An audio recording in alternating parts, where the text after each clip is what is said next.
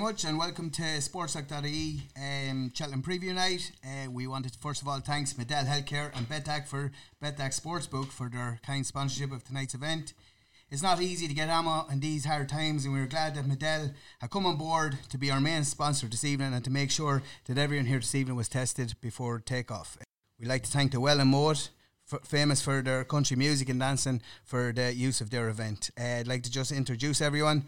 Uh, on my right, we've Brian Gavin, famous referee from Offaly. Uh, we have Danny Mullins, professional jockey. We've Michael Fogarty, professional jockey and GA player. We have Connor Counihan uh, from Cork. And we have Aaron McCarthy from Betdaq Sportsbook. Thanks for coming along, lads. Thank you. Thanks. Uh, Thanks, just Alan. a couple of questions, lads, before we uh, set off. Uh, Connor and Brian, just real quick there to Brian. To you, how did you how did you fall in love with racing? First of all, to give everyone a bit of an insight into it. Well, I suppose a little town in Clara and just Kilbeggan was only six mile away, so you were on your bike cycling over to Kilbeggan when you were a young lad. So I suppose uh, that was my first appetite for racing and national hunt racing in particular. Uh, having a much interest in the na- or in the flat racing, but national hunt racing. I suppose I've followed it all my life and uh, love to go to the pint of pints in Castletown Geoghegan and and uh, the pigeons, the three jolly pigeons that people would remember as well. So that's where I started out, and I still uh, follow national hunt racing to this day and have a huge interest in it and. Have formed a syndicate in the last few months, and we have a horse now with Matthew Smith, who's one of the upcoming trainers, I, I reckon, in Ireland at the moment. Good stuff. Uh, Connor, you have a horse or two yourself. You're in a syndicate. Ah, yeah, look, I suppose I've had an interest on my life. I suppose my parents had an interest in terms of, you know, my father used to go to this tour with 40 years, always back to the Grand National. I suppose I started off, I remember back in Specify, uh, two Bob each at 28 to 1, and the same year Dimwit, I backed him in the Irish National 14 to 1, so I thought I could print it after that. But, you know, just, just got into it, and then, as you said, over the years got involved, you know, and the uh, syndicates, I've been involved in syndicates, I'd say, for the last 20 years, and, you know, we've had one or two good days, you know, with, with a horse that won a, a chase in Leopardstown, won the 50 50,000 chase, like, and, you know, different feeling altogether to, to other sporting things that I've been fortunate enough to do, just different. Like, you really have to get the experience to understand it. A winner, like, these fellas around the table would know all about it, but it's, it's just special, as the fellas said, like, love to keep the interest going. Yeah, the, I think the one thing that really stands out in terms of jockeys is the bravery of them. Like there's like you go into a challenge like we have done in the past, the GA pitch, you're not going to be killed, but these lads are putting their lives on the line all the time for us to get a bit of entertainment. So they're uh, they're fair men. Yeah, look, I mean, I, I, the you know, of jumping a fence, like, it'd be something I'd love to love to be able to say I could have done at some stage in my life. Now, I've two fully replaced knees this, this I'm not going to be chancing it, but... There's but still a good time yet. but I tell you, it must be something like coming over the last year and just, you know, taking it, like, it must be some kick. Brian, would you be would you get on a horse and go to the first in the Grand National? Well, I tell out? you, you'd want some horse to carry me, but uh, I'd say there was a lot of people trying to jump fences to get at me uh, on many matches. So uh, that's the only thing I could do with a fence. But uh, no, I sat on a horse one time in the green field when there was a circus. It cost me 20p for about 10 seconds, and that's the highlight of my career in the, sa- in the saddle. Don't know about that. you, have you've, you've saddled a few county teams in your time as well. Has he saddled Wexford at all, Mikey? Um, not that I think of. He sent, he sent off Andrew Shore in 12, but I'd Oh, say That he was the- probably deserved it, though, you know? that was the evening he had the bill hook up at Yeah. Parnell Park. Yeah, Yeah, he, was cu- so- breasting a- he was breasting a ditch. yeah. Just a question for the two jockeys here, lads. Uh, I know you do a you do a lot of work and you're up early and you get to ride out a lot. What do you make of say intercounty GA lads that are putting in hours and hours and end and really don't get too much out of it? What would you make of these amateur players that would? Because we're all coming from a GA background here. What do you make of them? Yeah, I, I think it's unbelievable the workload that goes into it. It was Mikey uh, plays more GA. My my closest link to it was uh, Joe Ling lived with me for a summer when he was on the Kilkenny panel, and you know, the the work that went in, and you know what? Do they get a, a pat in the back, a new suit? Uh, not much reward for it, yeah. And they're like. I remember myself and Joe went off on holidays when I was after getting my kneecap put back together, and he was after getting uh, his ACL stuck together by Tadhg O'Sullivan. Uh, you know, I was getting paid for it. He was getting told he was a good fella and on with you. Yeah, it's It's tough, all right. Yeah, it's tough. I know you, I really admired him. I'd know a good few of them, and uh, you know you'd admire that they're working five days a week. Uh, they're training six days a week. Um, look, we're very lucky to have hurling and football, and um, I, I, I, hopefully they they'll, they'll get some of them get jobs out of it. The the odd fella gets a girlfriend out of it. So look, there is a couple of things.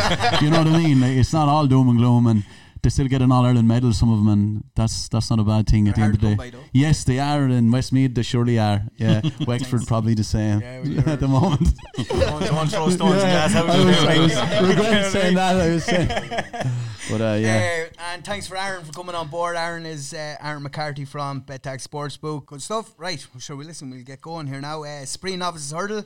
Um, appreciate it. Six to four. Uh, Metier uh, five to two. Ballyadam seven to one. Soaring Glory eight to one. Bob Olinger probably won't go. Ten to one. The Devil's Coachman twelves and sixteen to one. Bar. Let's start with you, Danny. How do you think this may go? Yeah, I suppose yeah, easy starting point here is appreciated. He was very good winning his maiden hurdle in Cork earlier in the year, backed it up by winning a grade one at Christmas, and probably a better performance winning the grade one at the Dublin Festival. It was a messy race. They went a stop start gallop, and you know, Paul had to commit a little bit sooner than he liked, and still came out like a class horse, uh, a good winner on the day. You know, it, but this is going to be his biggest test yet. Uh, the English horse Metier Harry Fry's. You know, he's been solid so far. He's a good winner that race in Sandown. Was at the Tolworth Hurdle. You know, it's going to put it up to him here, but I still can't get away from appreciate it.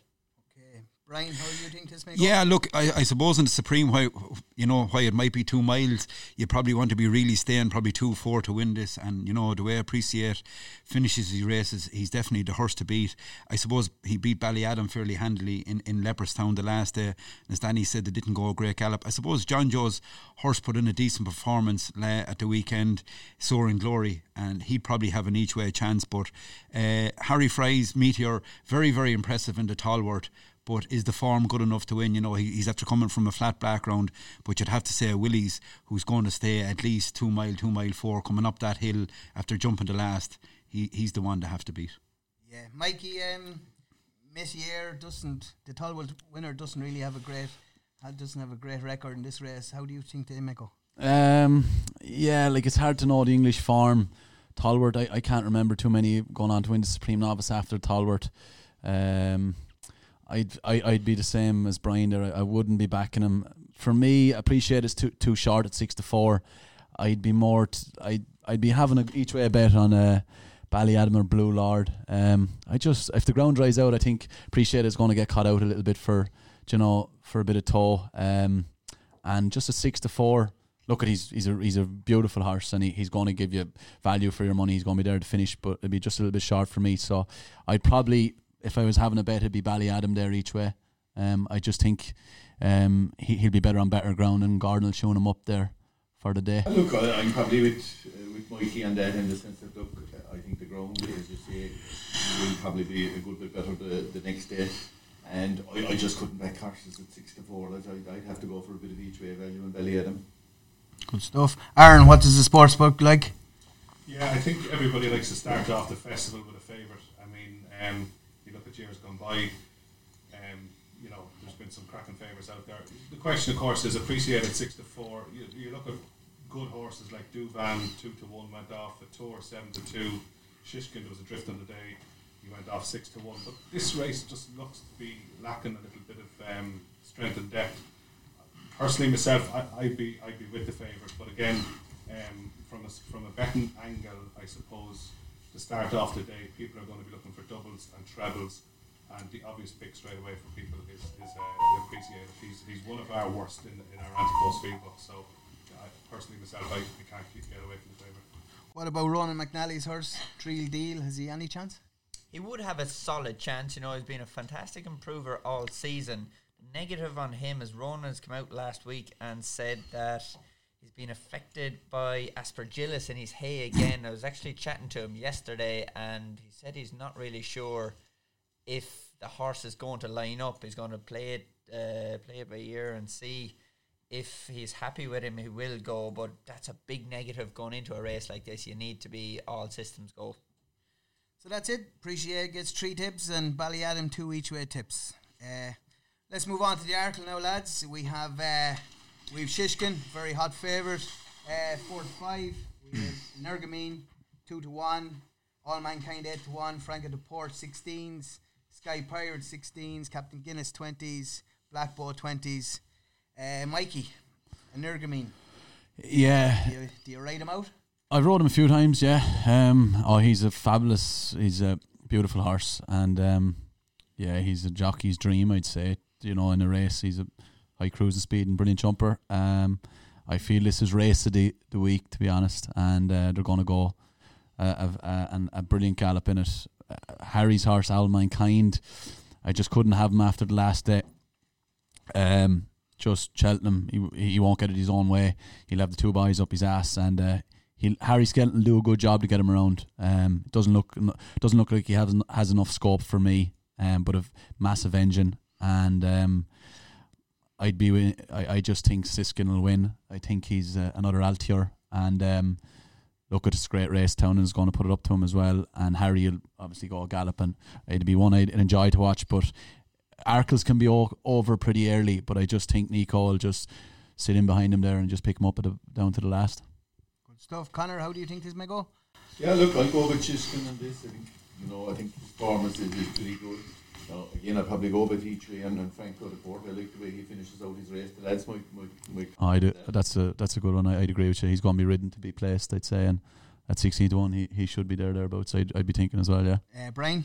Yeah, look, when I, when I sat down last night to sum up this race and I look back at Shishkin's races, um, last year's, if Davy Russell had to kick on earlier in the Supreme Novice, he, he had him bet. You know, uh, Davy sat, I just thought, a little bit too long on Abracadabra. Um, he's been very impressive this year indeed. And I suppose Energumene in his first few fences in Chel- or in Leopardstown jumped a little tad to the right, but as the race went on, I didn't see a horse jumping better nearly uh, the whole weekend. But after the last to the line, I don't think I've ever seen a horse as impressive as Energumene from the last to the line in Leopardstown. And if he is actually second turning in, it doesn't matter what's in front of him, he'll beat it. I think he has the beating of Shishkin. But I have to say, an, an absolute lay down each way, or a, one of my naps is each way, I think his Captain Guinness is going to be in the first three. I think he was well there in Leopardstown until he came down two down. And I think he's the each way player. But I, I definitely, if I was a bookmaker, I'd be laying Shishkin. Uh, Danny, just a quick question on Shishkin. He slight jumps slightly to his left. Is this going to affect him in a race like this? I don't think so. The fact that Cheltenham is left-handed, he'll be fine. You know, if um, if he was going to punch us down or something, you'd be worrying about that. But left-handed track, it will be okay. He's been very good so far, but you know he's been running in small fields, three and four runners so far. You know, this is going to be a big field. The first three or four fences in the Arkle, they're as exciting as you get. They'll go down there at a proper gallop, and you know I'm probably biased. Uh, I'd like uh, Energumene, you know, coming from the Willie Mullins camp, but it's going to be a great race. the The main reason I go for Energumene is, you know, as we said already, the way he picked up in Leopardstown. I turned in on Black Bow to. I ended up finishing third. I thought I had a chance of putting something up to him going to the last. When Paul gave him a squeeze at the back of the last in Leopardstown, he quickened away from decent novices like they were nothing. I think the time was backed up very well uh, on the same day Chacun Pour Soi's race. I think the novice chase that day was a good bit faster. You know, the there's plenty to like about Energumene, and you know he's he's the one. But I suppose there's not much fun in, in tipping favourites everywhere. Uh, one I like at a bit of a price in this is John Joe O'Neill's horse Sky Pirate. He's been running over a little bit further, and he's a horse with a lot of experience. He's six or thirteen runs over fences, and you know he- he's coming in here. He's second in Warwick the last day to Allmankind. This race, you know, if they get going on the front end and they can ride Sky Pirate a little bit clever at a decent price, he could be each way value here. Sneak third, maybe. It's just, just one horse, price is he? Alan, that, uh, Sixteen to one. I'll I'll lay that bet for you if you want. Well, Six, 13 runs in fe- over fences in an Arkle. he's going to get, ra- he's going to get round anyway. handicapper, yeah. He's been dropped back in trip. He's That's a fair there, shout now. I've never heard of it though. Of, of 13 runs coming into an arc, Arkle, like. can't happen, I suppose. Just my I asked the two lads like the, the downturn of of Darver Star is amazing. Like how. Where Ah, he- he's he might he might come back. He, he just, Yeah, it's just he's get a run wind the- up, he- and yeah. Gavin's horses weren't running well. He he actually, if he comes back to a bit of form, he'd be one now that has an each way squeak. yeah, I think. because he's run last year in the champion hurdle. Brilliant. You think, yeah. Yeah. Yeah. I suppose his run at Christmas behind Franco de Port was solid, but his run at the Dublin Festival that leaves a lot of questions to be answered. That's uh, where I lost faith in him. Yeah, I don't know if he's gone. Yeah, he might be yeah, going to with the he ran the last day, Yeah. like you know. Uh, Aaron, the sports book. Who's your biggest loser? I think up until October time, um, it was it was a one, one horse race the way it was being punted. A lot of people couldn't see past uh. Then Enna came onto the scene. Obviously, you know, has been nothing but impressive. I think the more battle hardened he's got over his last few races, he's obviously seen a lot of support. He's in as low as two to one now. Question mark with Shishkin, of course, is you know he's been solid around the evens now. Shade of odds on is is he as battle hardened as Enna? I know he won a Supreme last year. You know, he traded 100 to 1 down the back straight last year. He looked the first horse beaten the race. You know, um, no disrespect to what he's beaten this year, but he definitely hasn't beaten, I don't think, the quality horse that Enna has beaten. But the punters are still latching on to the top two in the market. Again, it's a race I think a lot of people are going to look for each way values. Franco de Port, we've seen a lot of money for. Um, Nicky Henderson's Fusil Raffles as well. He came back into form in his last run in, in Cheltenham. So yeah, there's a lot of each way value out there, and maybe uh, the betting without market might be something for people to look at if they don't want to look at the top two. But you know, it, it looks a cracking race. Yeah. Right, lads. Moving on to the champion hurdle, the showcase event, and on the first day, a couple of good mares at the top of the market. Honeysuckle is nine to four. Epatante eleven to four. Goshen, who was very impressive last weekend, nine to two. Silver Streak ten to one.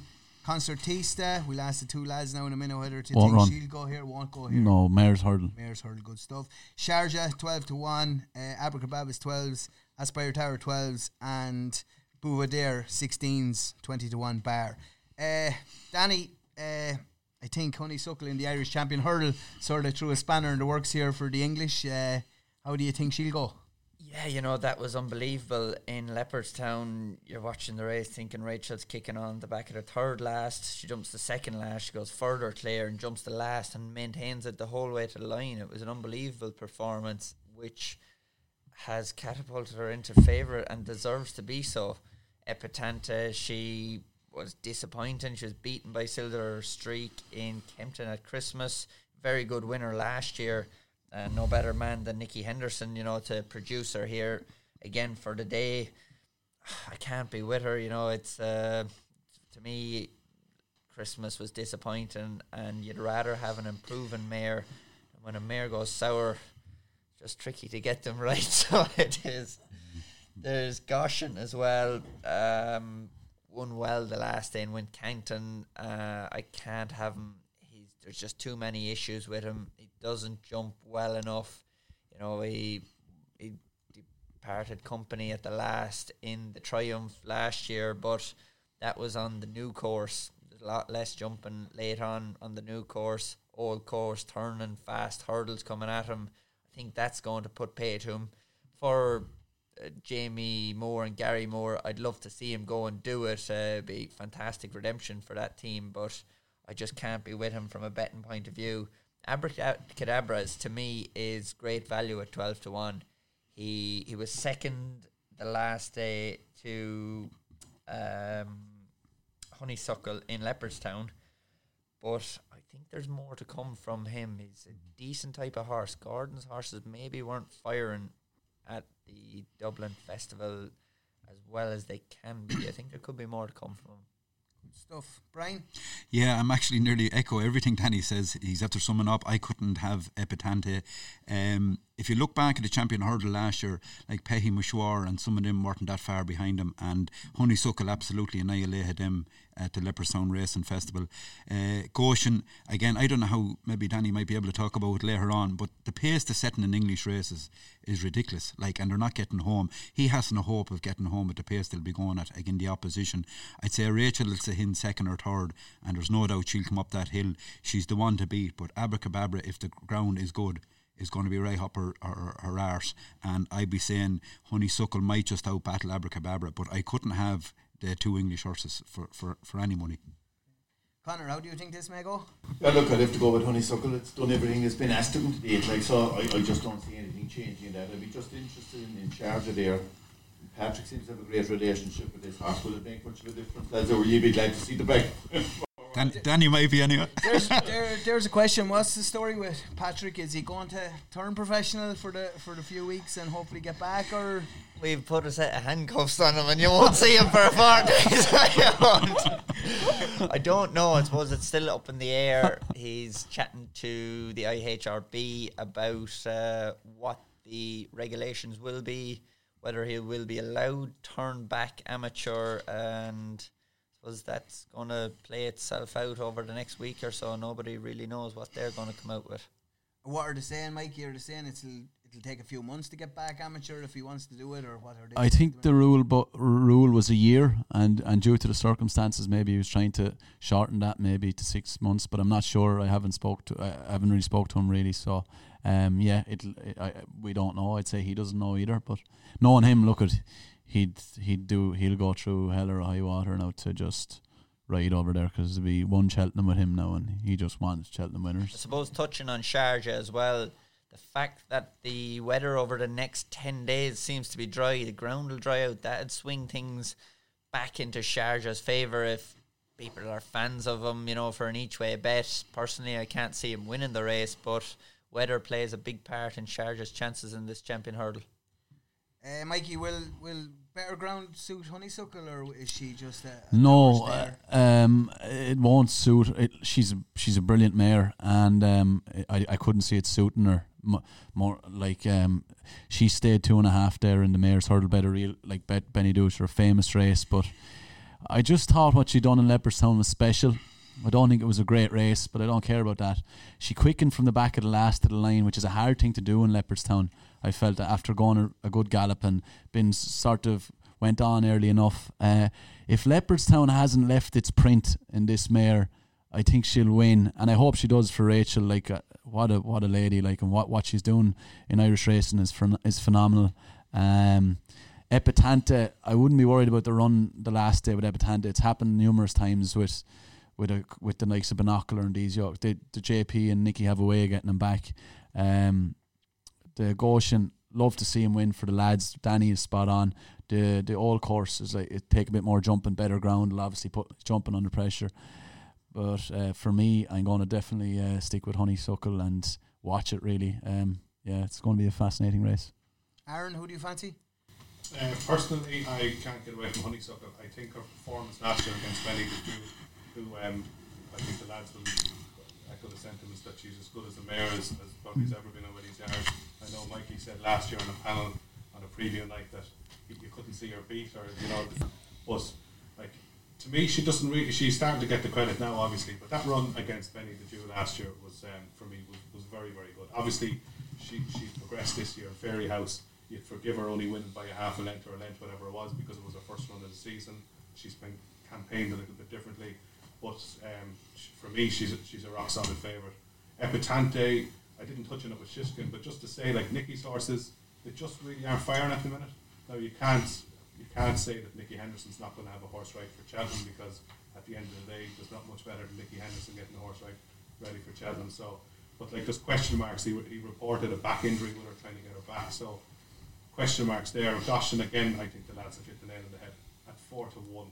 I, I can't be touching Goshen. Sharjah to me is a far better bet for me. Um, each way, he looked possibly the winner. Like I mean, last year going up to the last, Patrick was absolutely swinging. Now obviously the winner kicked on and won well. But there's each way value here. I think in this race, I can't have Epatante, I can't have Goshen. So I, I think Abracadabras, Sharjah, and Aspire Tower. Maybe the lads might be able to fit us in a little bit more. But yeah, we're seeing plenty of each way support for him at the minute. So obviously people out there are, are um, thinking there's a bit of value there. JP's obviously going for his fifth win in a row. So is it fair to say that Buveur d'Air is, has had his day in the sun and, and I, I'd safely say the lads. I, I couldn't see Couldn't Buveur d'Air see it. coming back. You know, great horse in his time. Uh, his days passed for me. Yeah, from a betting angle, we, we've been. obviously Goshen into four to one. We've been knocked over in the last week. Um, Epatante is still getting plenty of support, but people are latching on to Honeysuckle. You know, what a performance in, in Leopardstown was very good. And, Good stuff. Thank you. Uh, moving on uh, to the Mayor's Hurdle. Uh, we have Honeysuckle, who probably won't go here more than likely. Even Money, Concertista, 11 to 10. Roksana, 3 to 1. Elimay, who will probably go for the Mayor's Novices Chase, yeah. I presume.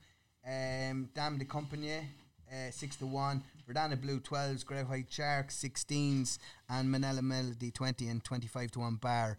Uh, Concertista, lads, so far this year, obviously won the Mayor's Novice last year. So far this year, she has been looks looks unstoppable. Is this another Willie Mullins show, Connor? What do you think? Yeah, they, they have to. I mean, like uh, Willie's horses in great form and that, but like I mean, the reality is I don't know how many favourites he's going to go in there with. This stage now. Eight or nine, I think. There must be like there's some going to obviously be turned over. the question is which which one. Um, look, again, eleven to ten. I I I'll, I'll be going for something like Dame de Compagnie in terms of an E three. I, I won't be back in at eleven to ten. But look, I I have to say he looks the most likely. Mikey, the, this Willie Mullins yard just seems to be uh, unstoppable at the minute. What do you think? Of Ah, this, this no, Mayor's Connor's right. They, they're not all going. Like they might have eight or nine favourites. Sure, you'd be lucky to have three or four of those to win. So they're not going to win. Like Willie, the hype is going to add to the price as well. If someone else trained a couple of them, they'd be three or four to one. Um, obviously he's a master at getting horses ready, but um, the likes of this race, he's a, you know what I mean. These are um, these are the races he farms, like the mayor's novices, the mayor's hurdles, the those like he's a, he's a genius at that. Obviously at, at everything, but I I, I think I uh, Concertista will maybe win. I hope she'll win, but I agree with Connor. The the Dame de Ch- Chamaine, uh, that that is Cheltenham Farm from last year. It unseated. It's had two runs over fences this year. Won well the first day and unseated uh, the last day. Is the, I'm not was sure. unlucky though, wasn't it? He Yeah. sort ran It- into a. Badly hampered, but Yeah. does it go for the mayor's chase still, or are they going to revert to hurdling? Well, Lavelli may don't they for the Mayor's Chase, uh, don't they? as yeah, well? same so, owner, so, so they might split 'em. likely they'll split them. um, she's the sleeper for me in it. Um, I wouldn't like the price was gone at Christmas for Concertista. Um, you know what I mean for the for the guys that maybe uh, took the chance and hoping Honeysuckle would um, run in the champion hurdle. So those guys are probably uh, looking forward to, uh, you know, maybe hoping Concertista will win. So, but at eleven to ten, way too short on the day. But I still think she she might win with with Henderson's horse to give her all that she wants. Brian, what about you? Will you be sort of doing a, a, a treble or a Trixie on the William Mullins shorties on the first day, or what way? Well, you possibly could, but um, I- I don't know. It all depends here for me on Roksana, whether she goes for the Stayers' or goes here. If Roksana comes here, it's going to be a, a game on, a race on. If Roksana goes for the Stayers' hurdle, well then Concertista will go off four to six. You know, because it, in my opinion, the only danger to Concertista is Roksana or falling. So Willie has kept this mare fresh. She's uh, beaten Minella Melody, uh, and she's been comprehensive. But in saying that, if Roksana turns up here, that's why I'll be back and, and having maybe a decent bet on it. You know, I, I think she's done any danger to Concertista. But that's with a but if she doesn't go to the Stayers'. Dana coming up against Concertista, how do you think she'll fare out? Yeah, Dan and Harry are flying at the moment, and Roksana versus Concertista. I'd have to go with Concertista. You know, she's been she's been very good this year in what she's done. She's improved run to run, won snug both both times her last two runs. Uh, Roksana, you know, she won the last day, beat Magic of Light. She won the Mayor's Hurdle before when Benie Des Dieux fell. She has solid form. Was she fourth in it last year? I think can't see her beating Concertista. You know the her overall form just isn't good enough uh, to compare with Concertista, who's improved no end. You know from season to season. Spring seems to be when Concertista comes to her best, but you know as we've said already, there it's boring. She's eleven to ten. The one I like here at a bit of value is Black Tears, uh, Gordon Elliott's. You know, Uh, Gordon has a great record in Cheltenham, and you know, go go back last year, she was second to Dame de Compagnie in the the Coral Cup, yeah, and fourth in the Mayor's Novice before. Like that's a solid record around Cheltenham, and I think here at twelve to one, I'm looking 16s. six- sixteen to one. I think there's a bit of value to be had with that. She's 25s with, uh, for anyone that wants to have a little cut out with Betdaq Sportsbook. So Yeah, twenty five. she twenty might be to cut one. after tonight. 25 to 1 there, yeah, for each way with solid Cheltenham form. You know, she, she's been behind Concertista this season already, but uh, I think that's a, a bit of an each way bet to, to hit the frame. Good stuff. Uh, just moving on to the National Hunt Chase here, lads. Um, we'll be real quick on this one. Royal Pagaille is uh, sort of a horse that uh, a lot of people have a difference in opinion. In uh, we just might stick with the with the two lads for this one. Uh, you saw Royal Pagaille for Venetia Williams winning their last three, but she, he's running in uh, handicaps. How do you think this may go, or do you think that Royal Pagaille might just go for the Gold Cup? I, I would say he's going to go for the, the National Hunt Chase. It looks to be the sensible option. Where has he got his best chance of winning? And I would say this is it. You know, he's improved no end from run to run. He he started off winning Haydock this year off 135. He's up to 166 now. Like that's a that's a fantastic turnaround for a few runs to improve all the way. And credit to Venetia Williams. But uh, Galvin has been mapped out for this race too. You know, he's notched up a nice sequence. Latest exhibition is in here. I'm not sure. Mikey Doesn't might, run, no. No, he doesn't run. No, he goes And to take the Fairyhouse or something. next destination is another one who's been good this season so far in, in small fields. But you know, uh, I think this is the slot for uh, Royal Pagaille. Mikey, Yeah, I, I don't. Um, yeah, obviously Danny's spot on. She's the horse to beat, but I, I'm not sure whether he'll run. I don't know. I, I have a feeling they've they've talked this horse up so much. I just feel going to the national chase. The, I just feel by the way it uh, they, they've got they won't run in it. I, I'd say they'll go to Gold Cup. probably not going to get the ground that he has been getting the last three. I'm not going to lie. I, I, I, don't know the form of his races, the handicaps. Obviously, he's a f- very good horse and he had a good form in France. But um, I just doubt to go for the national and chase. I, I don't know, but that's purely my opinion, and I have no base on that. I don't know anything about Venetia uh, sort of yard really, but I'd say that I wouldn't be surprised if they pitched him into the Gold Cup.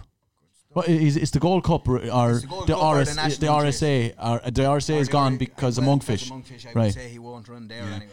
Just, just the horse uh, on that, I, I think like Sean Mullerine loves Cheltenham, and he, I think Longhouse Poet, Oh, yeah. He'll keep at it and at it. You know, Yeah. I was surprised the last day how well he kept at it over three two in Punchestown, and I think Is he, it not he might word that he'll go for the Kim Muir, no? Well, there could be, but I thought if he rocked up here, he'd be a bit of value. You know, Mm. Galvin, Aaron, I know you're a Galvin fan. I'm a Galvin fan, yeah, back in last year in the handicap, obviously ran in here Pierre and Laura.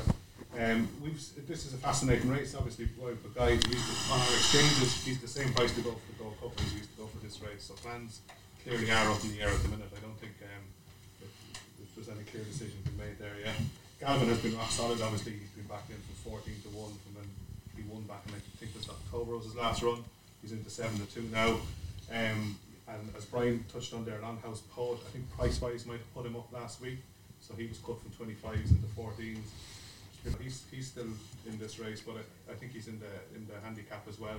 Ultimate, yeah. So this race is definitely going to cut up. Um, it's a race I think that you're going to have to look for value, and obviously Galvin would have had Jamie Codd on board here, and I think anybody with a racing head will tell you that Jamie Codd was worth probably a stone of an advantage. So, you know, obviously I'd say Jack Kennedy's going to be there now. Yeah, you d- yeah, sure. The pros, yeah, Jack will ride him, I'd imagine. Yeah. So it's not really too much of a loss there. But I think it's fascinating looking at. Um, Willie came out recently and said that he thought it was a big race in Lord Royale. Is Lord Royale going for this race? I think the plan is to go for it, but you know he's been disappointing so far this year. He he won very well last year. Was at Maiden Hurdle in Clonmel and looked like a horse with great potential, but struggled to find the Uh, you wouldn't, you wouldn't year. like to be backing him this year on his runs, no. just yeah. That, he you like looks to in- ride him?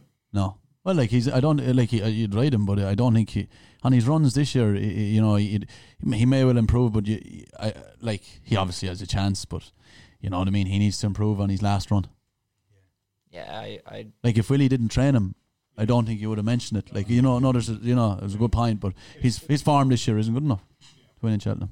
Maybe we'll be all foolish and the money will come. Maybe, maybe so, and it's happened before, and we'll look like fools again. Huh? You wouldn't look like a fool though. Warwick, the last, yeah, he kept Ah, he going didn't go and to a bad yeah. trainer though. Yeah. He's a serious jumper, like. Right, lads, just real quick. I know there's no weights out just yet, but does anyone have any handicap uh, um, fancies on the first day in the Ultima or in the Boodles? Connor?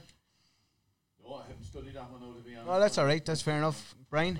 I just uh, like in, in the Boodles. Obviously, Gordon is going to go with uh, Quilixios, uh, and he beat Saint Sam. I know he, he's not a real big price, but if he rocked up there, which he will, he looks rock solid.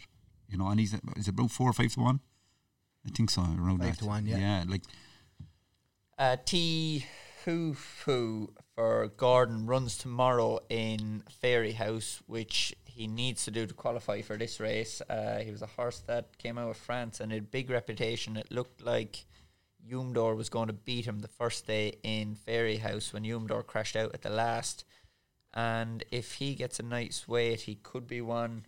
He's fourteen to one at the moment. Uh, if that if he wins tomorrow, then I'm sure that'll be tightened up a little bit more. Mikey? No, I've no opinion on any of the handicaps. Just O'Brien usually does well in it though. You know, the Fred Winter. That'd be just I'd be keeping an eye on what he runs in it.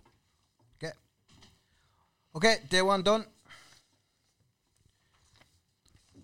All right, lads, let's move on to day two. Um, the Ballymore, Gaillard du Mesnil, who was impressive in the Dublin Race Festival and at Christmas, is 5 to 2. Bob Olinger, 7 to 2. Appreciate It, probably won't go here. Uh, Brave Man's Game, 4 to 1 for Paul Nicholls. Uh, then you have Blue Lord, uh, the Stattler, Drill Deal, a lot of that won't go, and right down to Bear Ghylls, 16 to 1. Mikey, this is sort of a race that will cut up. There's no doubt with everything that's in the market at the minute. What uh, do you have any dealings with Gaillard du Mesnil on on a regular basis at, at Willie's Yard? Or Yeah, yeah, I don't write him out uh, regularly. Um, uh, I've I've probably rode him before. Yeah, he's he's obviously very impressive in Leopardstown. You'd just be worried. Uh, he has a serious chance. Hope if he settles, he'll have. You know what I mean? He, seems to wear a hood, and um, it's a very good race though. Um, Brave Man's Game is a very good horse that Nicholls loves. Bob Olinger, another very good horse. Um, I wouldn't like to be. I, I don't think any of us really have uh, like we we'd have an opinion on this race, but I don't. This is one that's a toss of a coin. Like there's three good horses, and probably I wouldn't like to be backing against Bob Olinger if I was. I be, he'd be my safest bet. Um, if I was having a hundred quid there or fifty quid or whatever it is, it'd be Bob Olinger for me. okay, Connor. Yeah, look, I, I suppose again, I, I just ask the lads there in terms of lack of a crowd now, and you were saying that you know you might be worried about Gaba the mill there in terms of being getting settled. Like, surely the fact that there's no crowd now takes away all of that from it to a fair extent, does it? I definitely would. You know, in Cheltenham, you come out the parade and you're going down a shoot. There's what? There's 20, 30,000 people a day there. Getting a horse from the parade ring to the start, you can often see watching ITV and they're white with sweat, especially the novices. Uh, they can get down there; it can affect them an awful lot. And uh, Gaillard du Mesnil, you know, the fact that he wears a hood and having a calm day there with no crowd definitely a, a positive for him. But I still, I think Mikey's got this one fairly right. Uh, Bob Olinger's running style is going to be very significant here. You know, he's a horse that switches off and he can go through a race. Rachel will be able to place him wherever she wants throughout the race, where Paul Townend's going to have a little bit of work on his hands, you know, to find that little slot with cover, switch him off, get a run. You're still on the old course in the second day. You need to get a good run down the hill and have a go from there. You know, Yorkhill a few years ago is a great example of a master of a ride from Ruby in the race. Horse that was a real handful, found the perfect slot, took the breaks when he got him up the inner to beat. I think it was Yanworth a few years ago where, you know, Paul is going to be looking, I'd imagine, for some sort of a run through like that where Rachel Blackmore is going to, you know, she have a, a blank canvas to work with. She can do what she wants on Bob Olinger. And the fact that Bob Olinger is a few points bigger in the betting, I would have to say this is the one to go away from Willie's from a betting point of view. Stuff, uh, Brian. Yeah, look, there was a lot of horses in that Leopardstown race as well, touted, and uh, uh, Gaillard du Mesnil put them to the sword, and it was very, very impressive. Like there was a lot of horses in behind. There was, you know, Holy Macapony, there was Gentleman's Game, Stattler, all them really decent horses, and he said that had very well. And you think Cheltenham would suit him, as Danny says, without the the knives. Brave Man's Game since he's gone up and trip has improved a lot you know, since he's gone up from the two mile to two mile four plus, he has improved a good bit. Horse here, I like a, bit of a price. Uh, he won well in Exeter the last day as a horse called Bear Ghylls, uh, the Martin stable over in England. Now, I suppose it'll be a big ride for Matt Griffiths, who probably wouldn't be the most, you know, experienced jockey in the hustle bustle, as Danny says, coming down and turning in. But I think at 16 to 1, he's a little bit of value. But if I was to have a bet, I suppose Bob Olinger going back, he was second to Ferny Hollow as well. So his form is rock solid. And after he jumped the last in Naas, he stayed ahead very well as well. He's he's rock solid. But you could see it turning out between the top two in the betting. And I, I, I'd be hoping Bear Ghylls might run into a place in third. Aaron, to name a horse? Um, I'd be with the lads of Bob Olinger. I know that um, Henry Bromhead was, was very bullish recently on, on a podcast, and yeah, you know when when Henry de Bromhead is as bullish as he was, I'd be happy. I think he's he's rock solid form. Um, yeah, Bob Olinger for me. It's a it's a it's a fascinating betting race. It's one of the best betting races. At the Mm. moment, but yeah. I think uh, just the one for maybe an each way bet. I'm not sure if he lines up in the race, but Gentleman De Mee is one of JP's horses with Willie Mullins. He won very well in Naas there 10 days ago, two weeks ago. He's 25 to 1 here. He's probably one that's under the radar. I'm, I'm not sure, does he go, uh, but if he did line up uh, and you're getting on runner no bet at 25 to 1, he could be one to hit the frame here. Yeah, just to say we're non-runner, non-runner even money back on our bet. So yeah. Who's that? What? What? Bet? Uh, yeah, let's get that. Okay, when are you get it in anyway? Get it in there. That's what you were paid for. Get it in. Hey, get you a job, Mikey, coming over here. Anyway, moving on to the Queen Mother Champion Chase. Uh, Willie with a big favourite here again in Shakin Soir. Four to six. Altior, previous two-time champion, seven to one. Politologs, last year's champion, seven to one. Nube Negra, who uh, but paid to Altior last time out, nine to one. Min twelves, Bury won't go. Fakir D'oudairies, not too sure whether he'll go here or not. Twelve to one. First twelve to one. Put the kettle on twelves. Notebooks twenty and twenty one. Bar does. Mikey. Chacun Pour Soi, extremely impressive. Was unlucky not to be able to line up here last year. How do you think he'll go? It's it's already he's already gone by. He's up at the top of the straight, walking in with the parade ring. Yeah, he's winner. He's your one horse that you'd love to get on. That lad is. I look at it. They all get bet, but there's nothing going to blow smoke up his backside. I think Altior. No, no, no, no, no, no, no, no. Your man is. He's. I rode him a few couple of days when Dermot Keenan didn't ride him. He's absolute. He's like getting into a an Audi A7 or something compared to driving a Ford Fiesta. Yeah, bulletproof. Machine. Bulletproof. No, well, it doesn't give you that machiney feel. Well, he's just so with you. Like he's he's just nice. He's just cool. Does everything his own way. Yeah, yeah, he's cool. Just you can sit into him, relax. If you want him to go a shade harder, he'll go a shade harder. If you want him to relax, he'll relax. He'd go down to a fence and he'd look at it and just go like beautiful. You just enjoy. Danny, you'd probably have another. Do you have an opinion on him, or what do you think? Ah, echo that. Echo yeah, that, like. unbelievable. I remember uh, my first time sitting on him. eh, Nobody knew what he was. We were schooling around Leopardstown. Uh, it could have been February, maybe two or Oh, three yeah. years ago. And I was in behind a few of the Cheltenham horses on him. And after three fences, uh, I just gave the boys a shout and said, I, I just may let this lad roll and let him attack fences. And pulled up, and Willie's jaw dropped to what he'd seen, and everything he's done on the racecourse since then has echoed that. You know, he, he's been very good. I suppose this race last year it fell apart the morning of the race. So Altior and Chacun Pour Soi both came out. Then Defi du Seuil ran the worst race of his life and hasn't been coming back to himself since. So it'd be great to see a proper champion chase uh, lineup and Altior, he's 11 now. Can't see him coming back to put it up to Chacun Pour Soi, but you start looking through the others and you'd love to see the real Altior turn up here from a sports fan point of view to to make some bit of a race of it. But you know, I can't fault Chacun Pour Soi. Maybe he jumped a bit big in Leopardstown early, but you know, we were touching on the times of the races between Chacun Pour Soi and Energumene. Uh, Energumene's race was a bit faster, but did they just go a little bit slow for Chacun Pour Soi? Was that why he jumped big early in Leopardstown? You know, you look at the confidence of Paul Townend going between horses down to the last in Leopardstown, and he just eased away like he's Stone Bruce stone bruise, was Yeah. it? Yeah, he rode out that Yeah. morning and The seemed Cheltenham to be vets fine. And said he nodded a little bit and they pulled him out. He would have won, like, but you're, you know, health and safety. yeah, Well, well, down on the on on the, the, the, the comment was an abscess, which is It was yes, Bruce Stone abscess, Bruce, yeah. yeah, yeah, yeah, It like wouldn't had matter, it been he would've won it 24 anyway. hours later, Yeah. he he would have been fine. But I just hope know, he's not one of those unlucky horses that you know just doesn't Mm. happen for.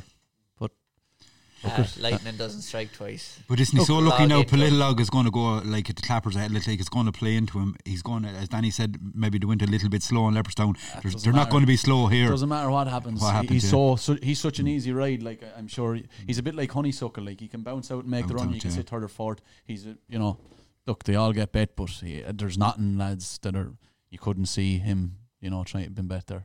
Bar Altior produces.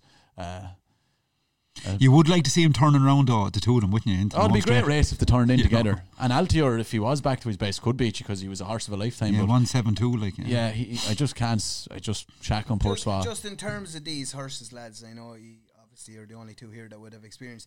Would you know a good horse Oh, the Lord. minute you sit in him? It's like, Right. it's like you know a lot of things. He's going to say coppers or something. I was going to, but sure, it'd be like, you know, you know. Once you get that would feel, you know a it's good-looking lady walking in the door? Well, did you ever sit in a hearse that was just thinking, "Jesus, this lad's bang average," and he turned into? Ah, it? yeah. Oh no, no, no. Well, you could be wrong. You could get it wrong, but you'd you'd have You an got it wrong idea. before. No, not really. I'd still know if something was keeping a bit of um, keeping a bit for themselves and not giving you the the, the what the, the the full like uh, letting you know what they have under the bonnet. Like, and, but you'd feel. I know there's an engine there. You'd be always wary about coming in and s- telling um, a trainer this guy's no good or uh, or an owner like. Yeah. I suppose a, a classic example would have been Brave Inca, a Yeah. horse under the radar, lazy type. But you know, once he he got to a level, uh, you know, Barry Cash had some great days on him. Tony McCoy, great days, and you know that he was a real tough horse. That's the type of one that can come under the radar. Where Chacun Pour Soi is just wow all the time. Mm. And when you get, a, as Danny said, when you get a good one of, of those that is under the radar and not doing a stroke, they could be very, very good. Like because they're just they're la- they're lazy a little bit around the place, but you get stuck into them and give them a few tears, they will just keep finding. And that's one of the best thrills for a jockey in a, at the end of a race. If you know I'm only rowing away and I haven't gone for a, you know what I mean for everything, and you know when you pull out the like to give him a belt, uh, I'm going to outstay the oak beside me. Like so, there's no better feeling than that. in in a betting market without um Chacun Pour Soi, what price is Rouge Vif? I've never Yeah. even heard of that horse, Danny. Like. Won very well early in the season on good ground. Has had two disappointing runs since on soft ground. If it keeps drying, uh, now I can't see him being involved with the likes of Altior or Chacun Pour Soi, but in a betting without market, uh, if the ground is good, only ground dependent, uh, he could be an each way play. Oh, he's going text. uh, anyway, just moving back. Would you believe that we actually skipped a race there, lads? We'll have to swap it around when we go back. But uh, the Brown Advisory Novice Chase uh, favorite is Monkfish, eight to eleven. Right, the guy seven to two. Probably won't go with the same ownership with Rich Ricci. Uh, latest exhibition, Mikey, you were saying probably won't go. I think. Fairyhouse, I believe, yeah, for Yeah, the Paddy uh, Power else the Irish Grand National. Eklat de Rire, uh, 8 to 1. Next destination, 8 to 1. Sporting John, 12s.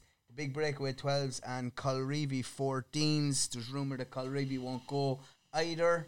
Not too sure there, but just open up the floor. Um, Connor, Monkfish, another one of these shorties you're not too fond of. not too fond of, but look, anything I've been listening to tells me this, this is another banker as such, and you know, there's, there's a good few horses pulling out, so it's, it's, it's really handing it for him now, I think, at this stage. Definitely, he seems to be the one they're all running scared of. So it was the last day in Leopardstown, he was dropping back from three miles back to two five, and people were trying to find reasons why he wouldn't perform. But you know, Paul jumped out in front. He jumped like an absolute handicapper. It was awesome to watch for a novice to go around there like that, and you know, he's gone from strength to strength. Winner of the Albert Bartlett last year, and looks better again this year. I, I'd struggle to find a horse to beat him in this anyway. Wasn't it the most amazing thing what he done last year? Like he nearly tugged his way the whole round of two mile four around Cheltenham, and still after the last battle to win. Like this year, he's settled and he's jumping. He is probably one of the best chasers we're going to see in the next four or five years, in my opinion. I think he's rock solid. I think he wins this, and he wins the. If he was in the Gold Cup, he'd win it, in my opinion. That's how good of a horse I think he is.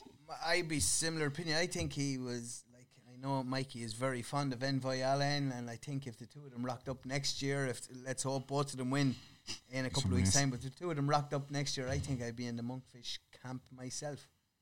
No, I'd stick with Envoy Allen. Yeah. Envoy Allen. No, I do. I do. I saw him when he's point to point, but here no. Look, uh, that's opinion. Like he, this horse is obviously horse of a, a special horse too.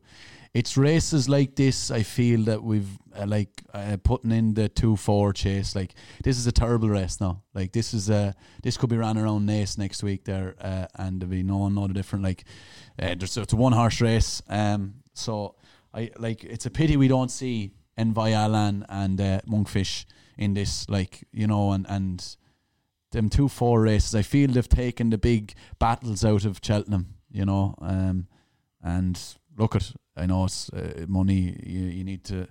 Everyone wants to have their day, but like, look, sure, this uh, it's not really, it's not really a race, really. I don't think. What do you think? I, I don't know. Putting it to you guys. Well, Uh, uh, I think. what- what's you your opinion on last that? Year's race, last year's race was a cracker with Allaho, Minella Indo, True. Champ. yeah. You know, like I think in year by year, it's probably going to one or two of them. I just- two out of the chases. I just hate not. I hate seeing those big clashes not happening because of a two four. Like you know, and not like. And who's to say Monkfish t- could get hurt next year? Envoy Allen, and mm. then you know what I mean. You don't have those those good big races. Like If Willie rang you, I tell him, riding really, I'm not Monkfish. riding him because uh, I, it's a uh, sh- I don't, race. I don't want him, you know, to go for this gimme of a race. Uh, There's a better chance of I'd say Brigitte that rides him out at home getting the phone call of her riding him and the rest than me riding him. special mention for Brigitte. Again, we, won't, we won't go into For- Brigitte. Have you got a price for Danny on that uh, yet? No, there's no active market available, and I'm just checking there. But I, I'll definitely get on to the trades and trainers. and- Definitely, by the time we're published, we'll yeah, but as Mikey good. said, like this is going to fall asunder. Like Yeah. if you go down through the betting we have here in front of Royal Pagaille, Latest Exhibition, Next Destination, the big breakaway can't jump. Like this is this is going to be a demolition job. This could be 20, 25 lengths. Just really quick, uh, not everyone's cup of tea, but the cross country lads. Uh, Easysland is seven to four. Tiger Roll five to one. Potter's Corner seven to one. Shady Operator seven to one. Unique Atat, uh, French horse eight to one. Ajas another French horse eight to one. Amazing comedy twelves. Mikey, have you any opinion on this race? The cross country, Yeah, the French horse, isn't it? Yeah, won it last year. Easysland. Yeah. Yeah, and, uh, he'll win again. Yeah, just I don't know. He's probably campaigned for it. Tiger Roll. I couldn't have him. Uh, well, hopefully he does, but I just feel he got betting it last year. You wouldn't know. Gordon could work a bit of magic, and um, yeah, no, the the favourite. Yeah, I just thought what he done last year was special. He cost us the price of a big farm, I'd say, uh, down the road, and um, yeah, he's he's all he's all you, all you want for it now. The other, the other French horse coming in here, um, Unique Cat. Who owns him? He's Some French lad. I wouldn't like. I to, would- I, lo- I know disrespect to the French, and I like the French. French. I, I wouldn't like the sound of that. No, no, the um, The yeah, best yeah. jokes that came Oh, from France, all the, The- the the green and gold on them. Yeah. Felix de Giles has won a couple of races in Pau, and you know he's similar profile to Easysland from last year. Uh, he could be one under the radar. Are they campaigning Easysland as with this to be a prep for the Grand National?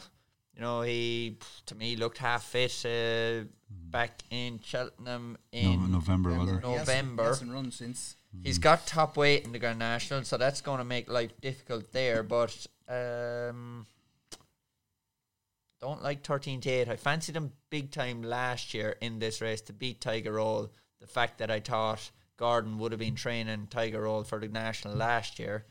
This year, Tiger Roll loved the horse, and I'd love to see Keith Donoghue getting a win again at Cheltenham, but he's getting too old. So I would chance the other French horse, uh, Uni Caquette. Brian? Well, ju- just Mikey, is Tiger Roll completely gone in your opinion, or is there any chance of a fairy tale here in a cross country or a national?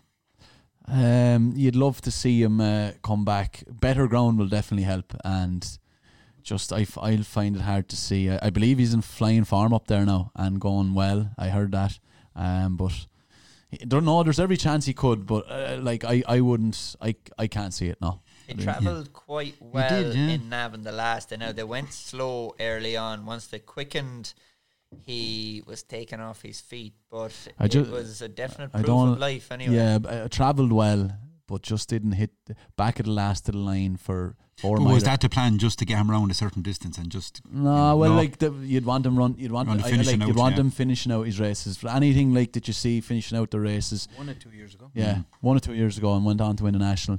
For me, I you know I hope he does go and do it, but no, he didn't run well enough this year for me. Uh, moving on, champion bumper lads. Uh, hope to see Boaty in uh, in colours in this race here. Uh, what looked like an unbelievable horse in Kilcrew. Um, or Kilcruit. Is that the way Kilcruit, it's pronounced? Kilcruit. My granny would kill you. yeah, you Apologies, better- Kilcruit. Six to four. Uh, Sir Gerhard five to two. Eileen Dover doesn't look likely to go. Looks like she's going to go to entry for the mayor's bumper. Um, three stripe life twelve to one. Good risk at all. 14s. Hollow games 14s. Let's be clear about 16s. What does it look like here, lads? Looking like there's going to be no amateurs riding either. So he'll come up the I'd, pecking I'd order. say Danny's delighted. He'll be. We'll make no comment on that now till we see what PW is going to do yet now. Uh, Mister, we keep the Mister. They took the Mister off the the Mister Potato Man, was it? The, but they Yeah. mightn't take the Mister off the- PW Mullins. Let's just say here, lads. Danny, you're down the pecking order. Let's say here, lads, that uh, Paul has first pick, Danny is second, and Mikey is third pick. Ball game with me. I know we'll leave you three for the moment anyway. Who, Paul will probably pick Kilcrush. yeah, Paul will go with Kilcruit. You know, Kilcruit's been the big talking horse since his performance in Since Daddy just, uh, gave him out to a Cheltenham preview night last year. About this Is time that? last year, yeah, my father trained Yeah. him, Tony, and uh, you know, wouldn't be afraid to make a bold comment now at a preview night, and uh, came out and said this is the best thing since sliced pan, and en- ended up uh, not running where he wanted to run the first day, had a little hold up, and then he had to run him in Clonmel one day because we knew racing was going to, you know, be called off with the COVID and that. Uh, he got beat by Captain. Kangaroo, Yeah, it was rotten. which he was he was distraught. He couldn't believe it. Uh, ended up that the Mastersons came in to buy him, and you know he's gone from strength to strength this year. Now everybody, you know, has him home and hosed with his performance at the Dublin Festival. I think I think you could get lost in that a little bit. Uh, I think it was a very good ride by Patrick. The front few in the race, I thought they got galloping too early down the back straight, which for a clever ride from Patrick came through to be a very visually impressive performance on the day. And he went straight in as favourite uh, ahead of Sir Gerhard. But to me, what Sir Gerhard's done has been equally as impressive. Uh, I don't think the betting truly reflects uh, how good both horses are. They have Kilcruit so far ahead. Now, don't get me wrong, I'm not dissing Kilcruit here, but I don't think it's proved that he's that far ahead of Sir Gerhard yet. And at the prices for one of the shorter ones in the bumper, I'd go with Sir Gerhard. Mikey? Uh, yeah, um, Sir Gerhard uh, is probably a bit easier to manage in the race, so it might be a help. Uh, Kilcrew could be a bit keen, short, obviously looks an airplane. Um, very toss of a coin. I, I like Sir Gerhard as well. So I'd probably give him the, the, the toss. And uh, is Hollow Games run or what? Yeah. Looks Six- likely, yeah. Sixteen Yeah. to one would be he'd he'd be my uh, bet each way in that now. And in that race, I think he's a very good horse. And um, look, he'd be do at sixteen to one. Uh, I think he's better value.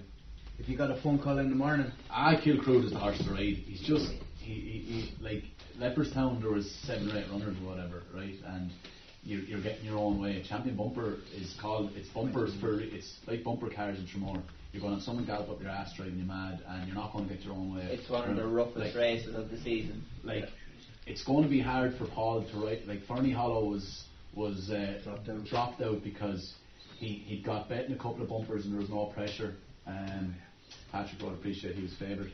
Like obviously it's it's not as easy to drop out uh, a 13 to 8 favourite uh, last in a champion bumper. Like you you know what I mean. Uh, so I'm not saying what I don't know what he'll do, but like it's it, it, good horses get bet in the race, um, you know, and it's I wouldn't be 30 day is too short for me anyway, but he's a very good horse. I'd just be I just feel Sir Gerhard's will be an easier ride and uh, Hollow Games at 16s is going to, like he's done nothing wrong and you don't know what's under the bonnet there. He'd be for me like so the, the less the less sort of short shorten the prices, the less more instructions you get, and sometimes that can be the winning of the champion bumper. I find. so Connor, Yeah, look again. I, I suppose the, the question for me is, is as the lad said, and I've heard other commentators say it in relation to Kilcruit, the value of that win in Dublin. How good is it as such? I suppose equally, yeah, Hollow Games is trained below down my my own neck of the woods as such. The word would be word would be strong on him down there, like. so Brian, Yeah, look, I suppose when I delved into it a good bit, and you go back to the pint to pint form from uh, Sir Gerhard, he beat Minella Drama, who's rated 142 now, so you'd say that's fairly rock solid form. You know, he seems to have a huge engine. Kilcruit was absolutely um, fierce impressive in Leopardstown. But there's a horse here of Gordon Elliott's other horse, a horse called Three Stripe Life. And in his last two furlongs in Navan, he was actually quicker than the Devil's Coachman, who went on and won easy again for Noel Meade. Now I know the Devil's Coachman had to jump a hurdle, but I'm only saying his time in the last two furlongs. And I'd say, even though he's only one run under his belt, if he could settle, he could be a little fly in the ointment at a bit of a price there. He's around 12 or 14 to 1. And uh, that'd be my each way play. But if I have a bet on the big two, I'd back Sir Gerhard. Aaron, in the last week or two, have you seen any money coming for anything that outside of the top of the market? Yeah, just to echo what Brian said, yeah, I think the, the Three Stripe Life has got plenty of support. Um, let's be clear about it as well. I think a lot of people saw that run in Leopardstown, even though the race fell apart and he was up near the front from the start. Like he, like he still finished second in the race, ran well enough. I think um, Gavin said that there was more to come from. You know, um, we've seen good each way money for him. Like this is a race that uh, throws up big price winners as well. You know, so are you going to back Kilcruit at six to four? Probably not. Sir Gerhard is probably the value out of the two, as, as the lads have said. But I think, as you, as Mikey said earlier, Jockey Buckings is going to be a lot to do with this. Ruby went and rode a 25 to 1 winner in this seven, eight years ago. Briar Hill. Briar Hill, yeah. So I think Jockey Buckings is going to be everything here. It's worth looking at seeing what, what the Elliott second string and the But lads. the, the only thing about that, when Patrick would have been riding at the festival, he always got choice in the bumper, which maybe put the lads a little bit down. So mightn't be quite as good uh, as Ruby riding maybe a 20 to 1 shot in the Coral Cup is the only Yeah, side of that. Yeah, but the two top two of the market are dominating still, you know, six to four, five to two. But just to mention on our exchanges, um, the only time I mentioned the exchanges tonight is that the, that Kilcruit bookmaker? Betdaq Betdaq exchanges. no. was Kilcruit is five to two on our exchanges, and Sir Gerhard's eleven to four. So that's probably a truer indication of really where the market is at the minute. So So Paul will ride Kilcruit. What will you be ride? Kilcruit, you better say Brian Daly for sure. Kilcruit, Kilcruit, Granny will be going mad. What are you going to be ride? Come on now. Tell us. Get off the fence. I don't know. You'll be riding um, Ramillies.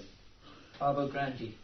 No, you'd be riding Ramillies. You'll be grade one winner for Joe Donnelly last year, and you'd put up your hand and say, I'd like to ride Ramillies. Oh. Hardy Gelding there, and Grangee got maybe a little bit flattered at Leopardstown. Did a good tune out, a nice mare though. You would sneak in there on our Hills there into the dip. hey, give us a bit of room. Whoa. and you would get out of the way, you would. Some man, you'd know if he's wanting a bit of room when he's coming by. Keen to that. Remedios. He was, you know, disappointing.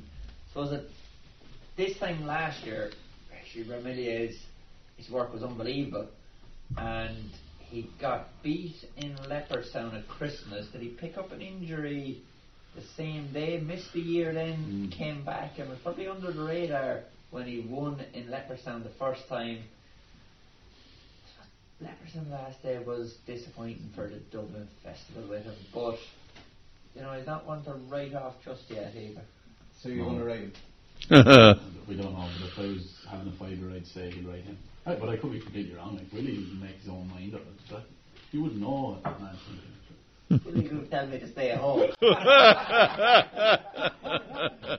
Just moving on to the rest of. My actually a, a horse I really fancied in the Grand Annual was Sky Pirate and looked to have ruined his mark in Warwick a couple few weeks ago when he won. Um, uh, I can't I can't see. Do you fancy anything for Grand Annual? Just to throw it out, maybe a, a name there, anyone? JP in the handicap. Just follow him. Like, really. With the shunter, Wave of the Sea. With the shunter going to fit, Possibly could the shunter, you know, he ran a good race in Leopardstown Dublin Festival.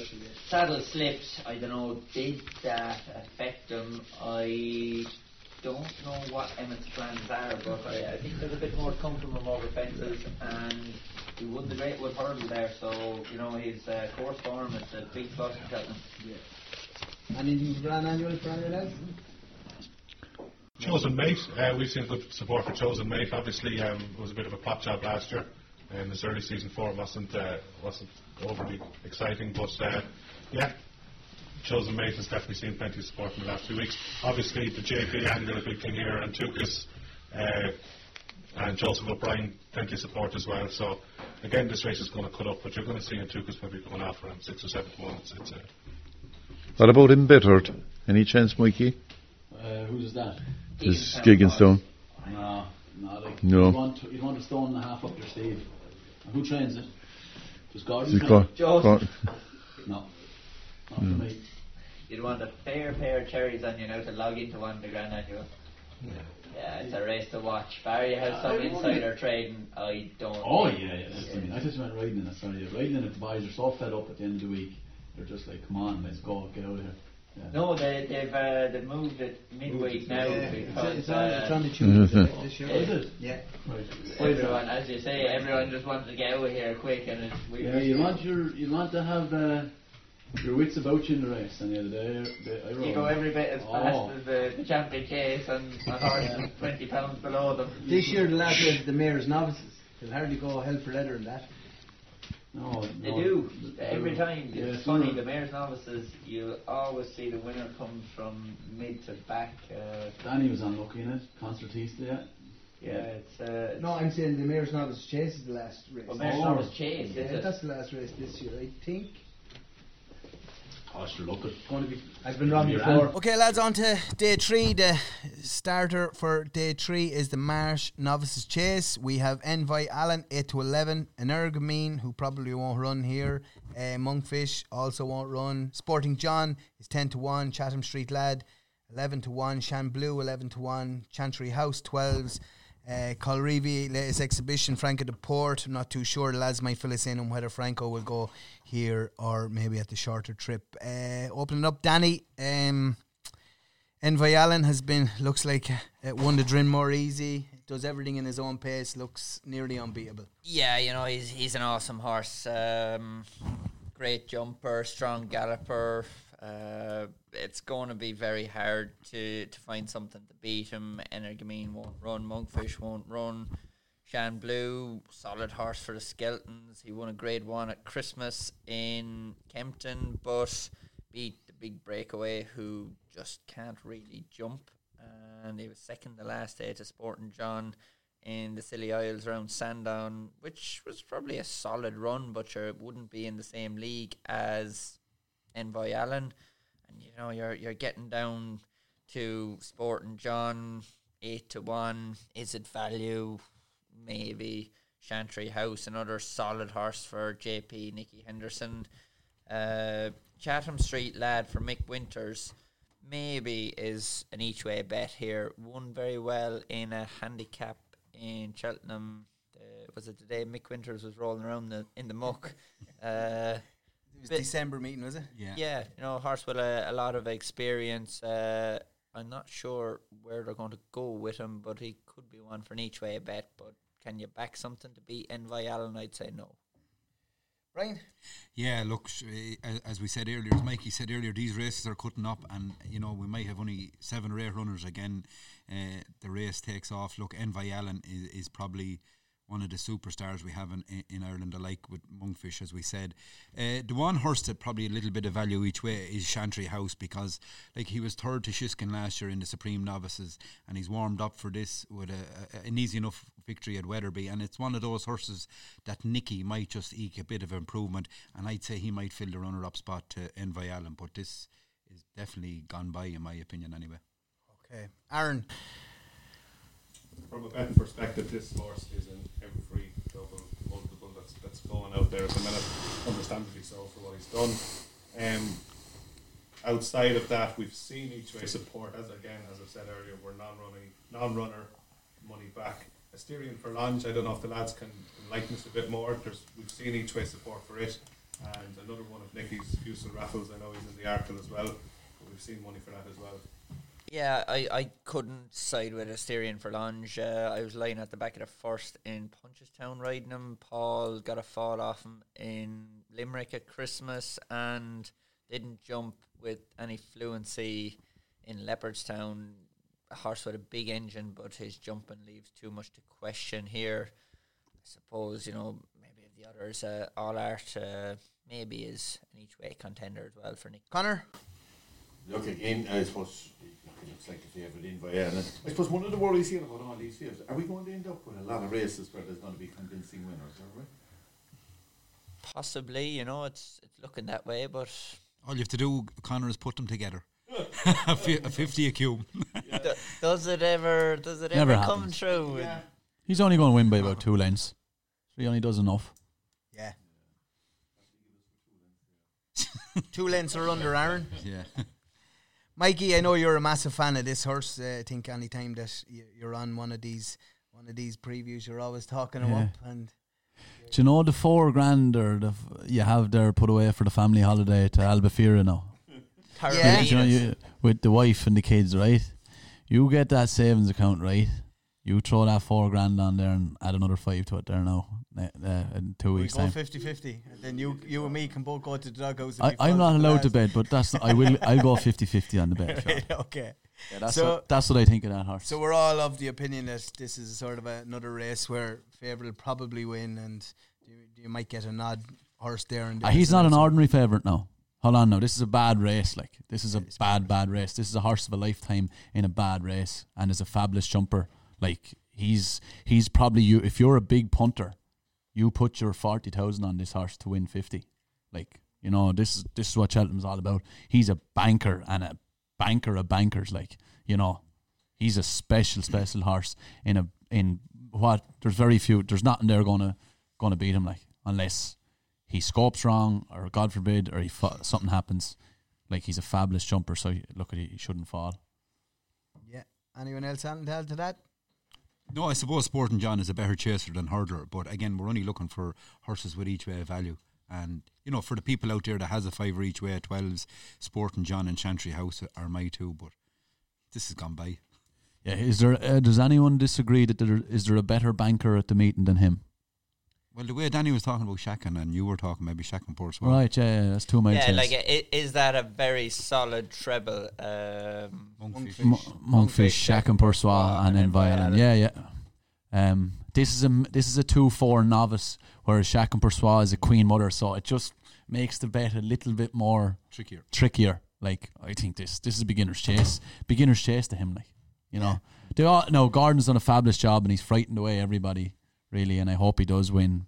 But sure, you'd love his performance last year where he was in trouble in the dip a little bit, and then this stride just came out of no, nowhere to just put the race to bed in about he four. made a massive ah, you'd love that. Yeah, and it, the way he jumps, like he, he went down to the last on a rotten stride and a sort of a, you know, and he just got his front end up and was gone again. He's he's a he's a joy. Okay, well, we're all of an opinion that that he wins this race anyway. Just moving on to the Ryanair Chase, we have uh, Allaho um, at the top of the market, uh, five to one. Uh, we have Min six to one. We've Imperial Aura six to one, and then you're about 15, 16 to one. Bar those top three. Um, I suppose Allaho is a deserving favourite here. He put in a big performance in Thurles the last day. He went a true gallop all the way. Elimay looked like she was coming maybe to give him a race of it, and he put down the head at the back of the last and went away and won well. I think the drop back and trip has been uh, very good for Allaho. He looked an out and out three miler. Was it last year in the RSA? He was caught late on by Champ and Orlando, yeah. Minella Indo, yeah.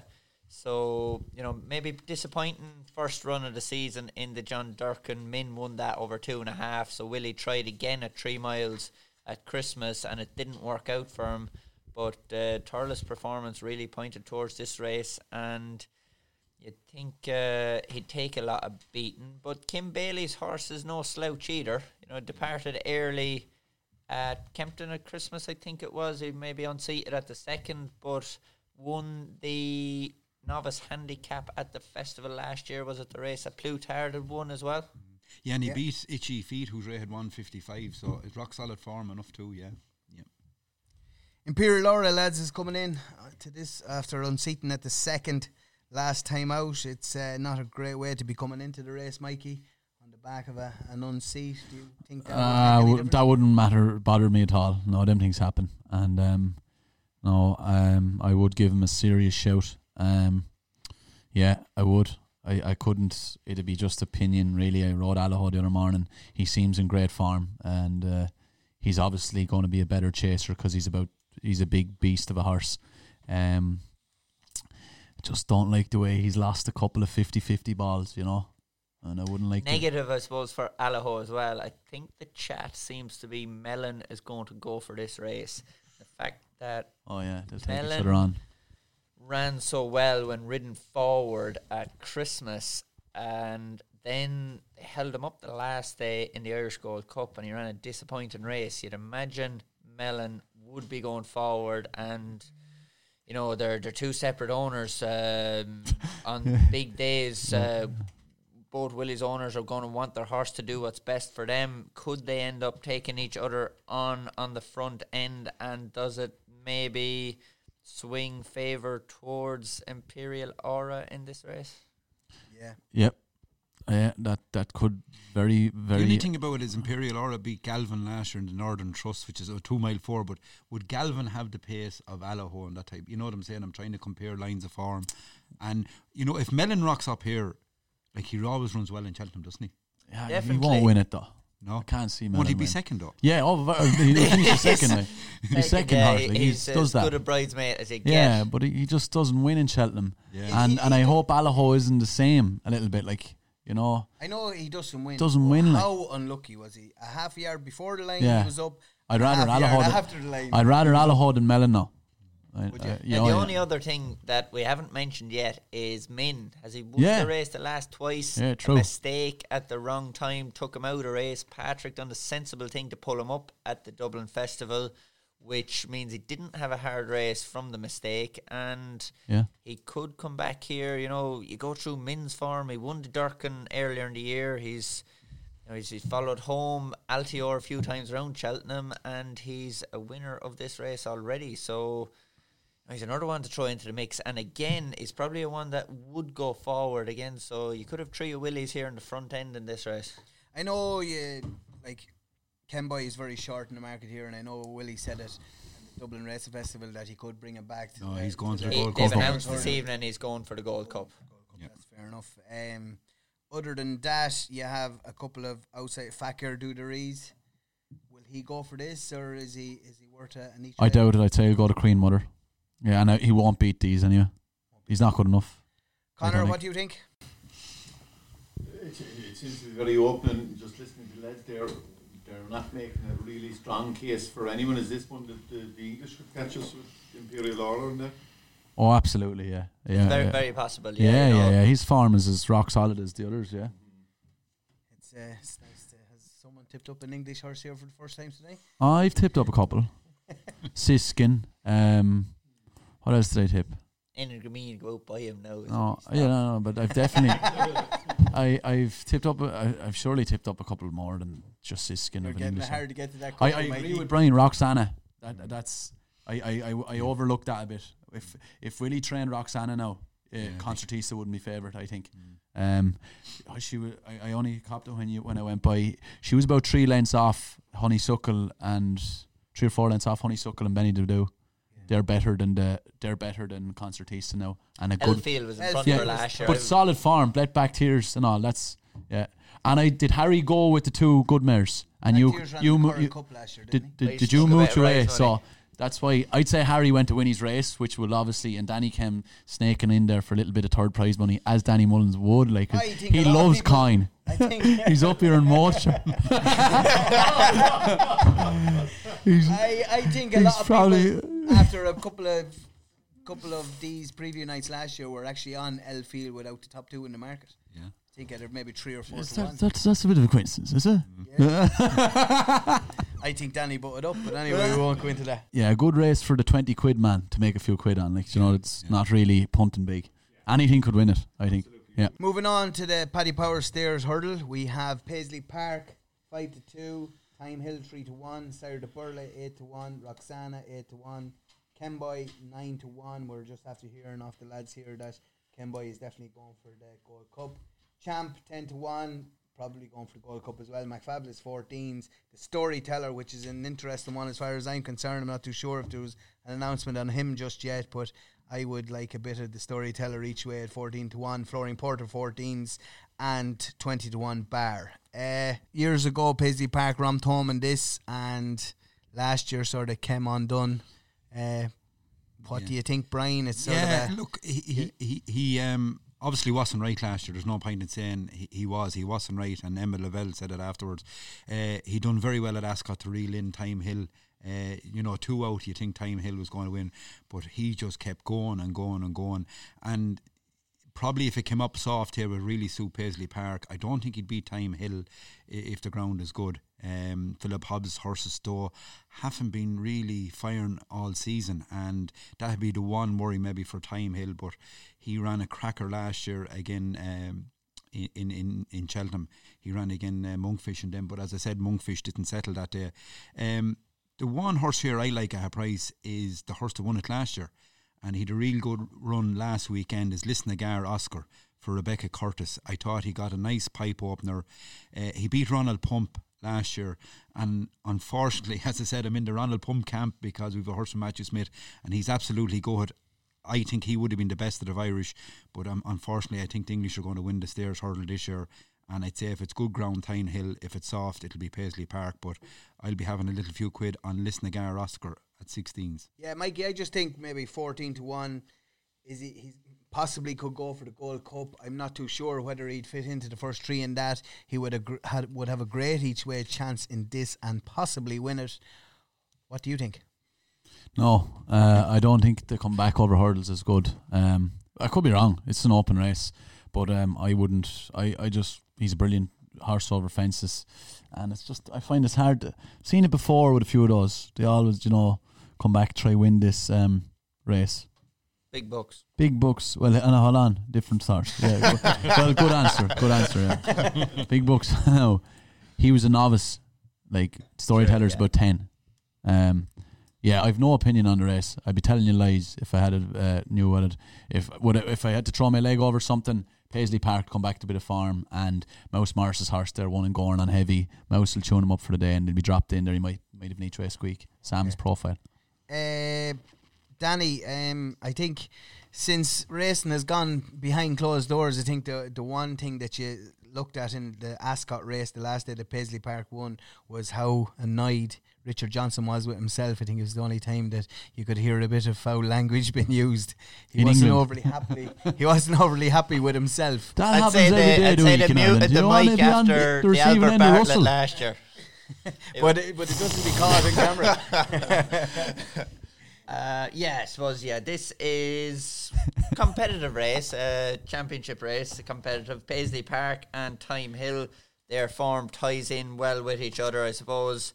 And any given day, you could pick either. Um, the horse I like here is one for Gordon er- Elliott, uh, Sire Du Berlais. Uh, last twice he's ran in Cheltenham, he's won the Pertemps course and distance winner uh, last two festivals, and maybe a bit disappointing in Leopardstown behind Flooring Porter, but he seems to save his best for March, and I think the top two in the betting, Paisley Park and Thyme Hill, have just had a few slogs of races against each other. Where Sire Du Berlais won the Lismullen hurdle uh, back in Navan in November, and had his time then he had a solid run there at Christmas in the grade one and you know he's gonna come back in here off a little bit of a layoff.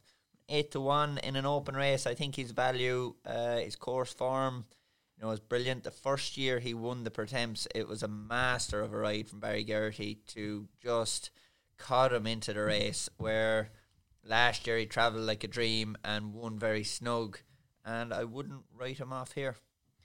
Flooring Porter, lads, 14 to 1 was very impressive. Didn't Uh, like the way he hung so much. I think The of rail on the left-hand side, yeah, not- seems there is none, to yeah. be left-handed, and from we'll say you have island hurdles all the way around Cheltenham. In Leopardstown, he had a rail where Johnny Moore was able to let him onto the rail and gallop along. Where island hurdles in Cheltenham, he's going to jump every hurdle. Johnny Moore is going to want a right arm like Popeye just to, to keep him going. Um, nice horse, can't see it happening. Fair enough. Um, let's move on. We have next up on the list. We have uh, uh, Mayor's Novices Hurdle lads. We've Ro- Roseys Hollow three to one. Royal Kahala five to one. Hookup, who has been very prominent in the market this week, five to one. Galway's seven to one. The Glancing Queen tens and sixteen to one. Bardos.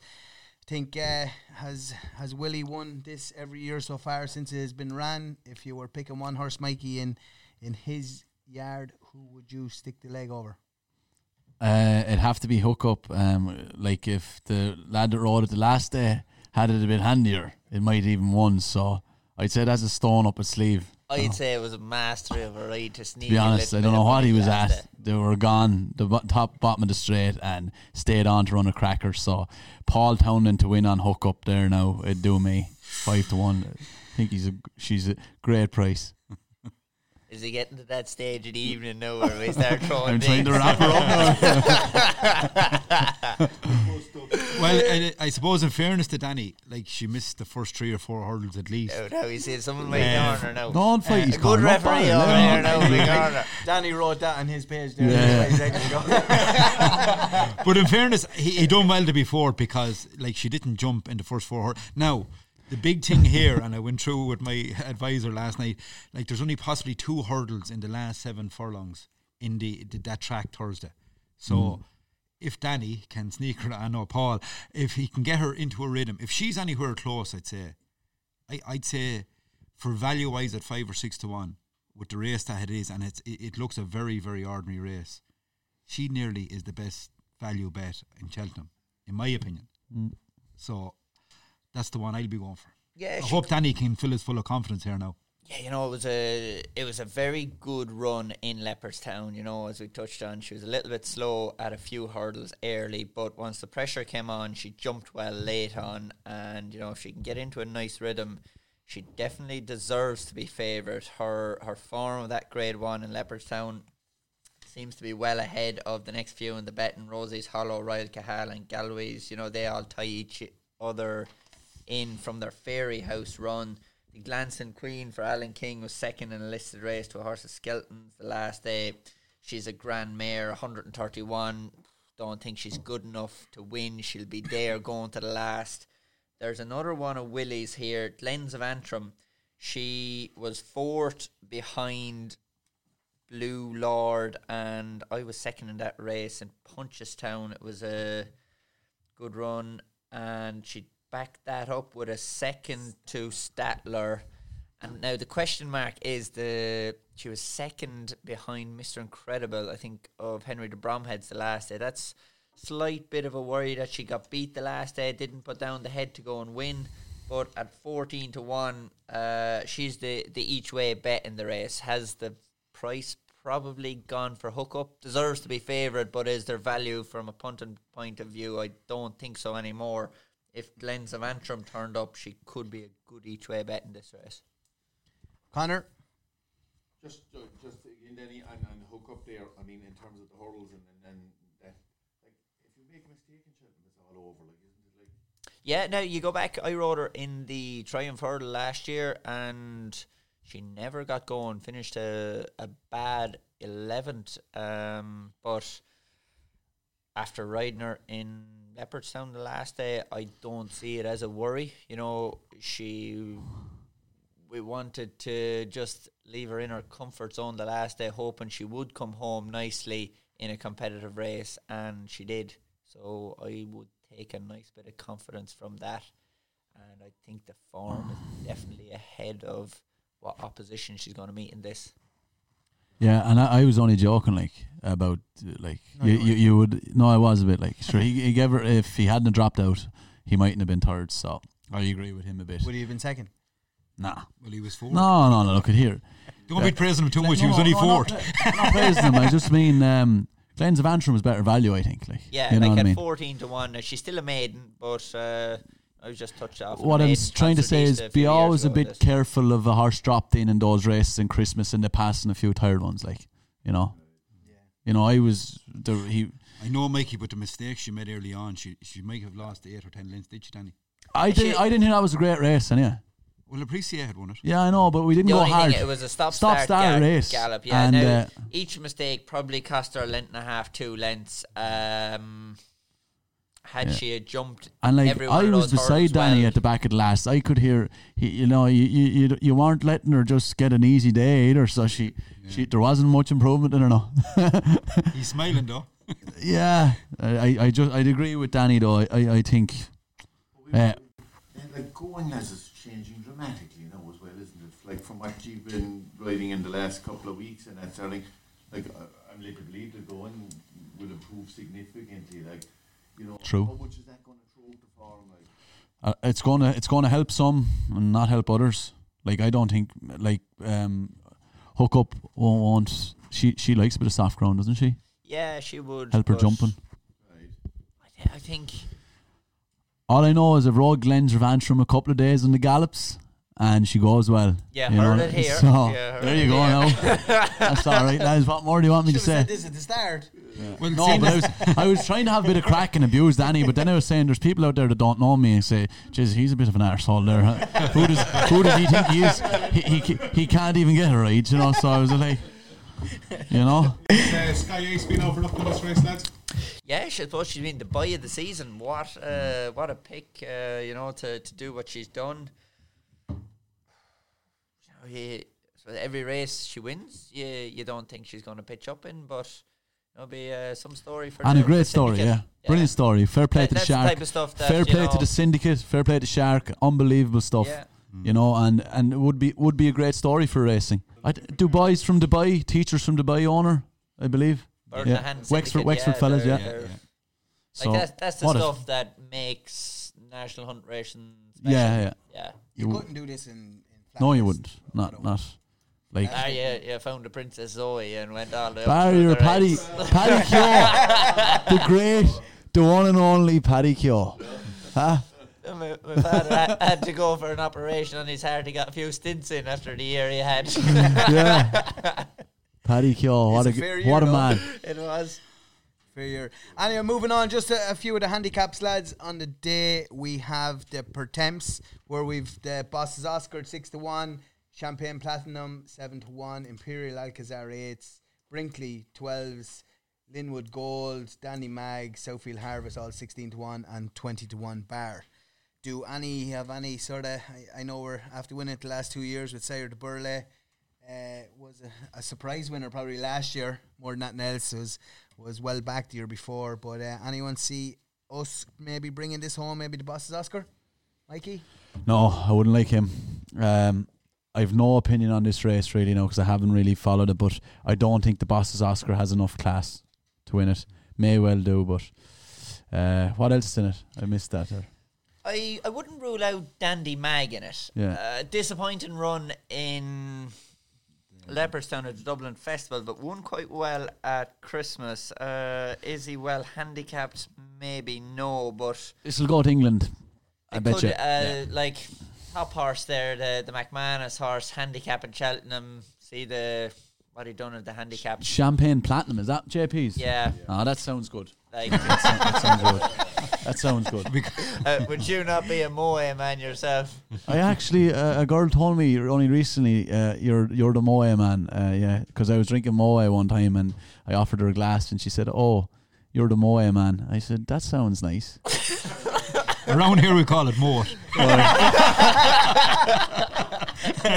so there you go. Connor, uh, do you fancy anything in the Pertemps? Yeah, no, I'll be with the JP one. Um, the horse has been performing reasonably well there over the last number of weeks, and, and you know, I think it's nice to have a bit of form, obviously coming into Cheltenham, so that's where my two bob will be. Danny, Dandy Mag, anything else to go along with? Pertemps is a tricky race. As you get closer to the festival, these handicaps, the whispers start coming out. Uh, I think it'd be foolish to pin my colours to anything here. Uh, keep your eyes and ears open and see what you hear between now and then. Uh, there's there'll be horses that'll pop up. Yeah. There's a man in the know. People say it's Brian Gavin. Oh, Jenny. Um, look, I was in Leopardstown two years ago when the boss's Oscar won his maiden hurdle and looked impressive. I'd agree with Mikey, he hasn't progressed the way I thought he might. Is his mar- handicap mark being kept low? I don't know. A horse I do like in this at a price, and it's a, if he does rock up here, is Dalton Highway. Uh, I'd say Oh, yeah. Dermot Weld wouldn't be too slow when it comes to producing one and a nice handicap rating. He looked like tipping around this year, uh, and I'd say this is his target a good while. And if he does turn up in Cheltenham and DK Weld, and maybe uh, Dr. Lambe's horse, is it? it is, yeah, Doctor. That colours the famous purple colours with yellow. That's that's a horse I'll be playing if he turns up here. Is Dalton Highway. Good stuff. Uh, the Kim Muir is going to have a different look to it this year, lads. Uh, anyone have anything? I see Time to Get Up is being very, very well touted in the last week, and a lot of money is after coming from. And it's a handicap chase, and it's a JP owned favourite. Mikey, are you going to just give us? I'm going to. I, I'd like to look at that. Yeah. Run Wild Fred. Time to get up. Yeah. No, it'd be John Joe and JP. That that looks good in the in the Kim Muir.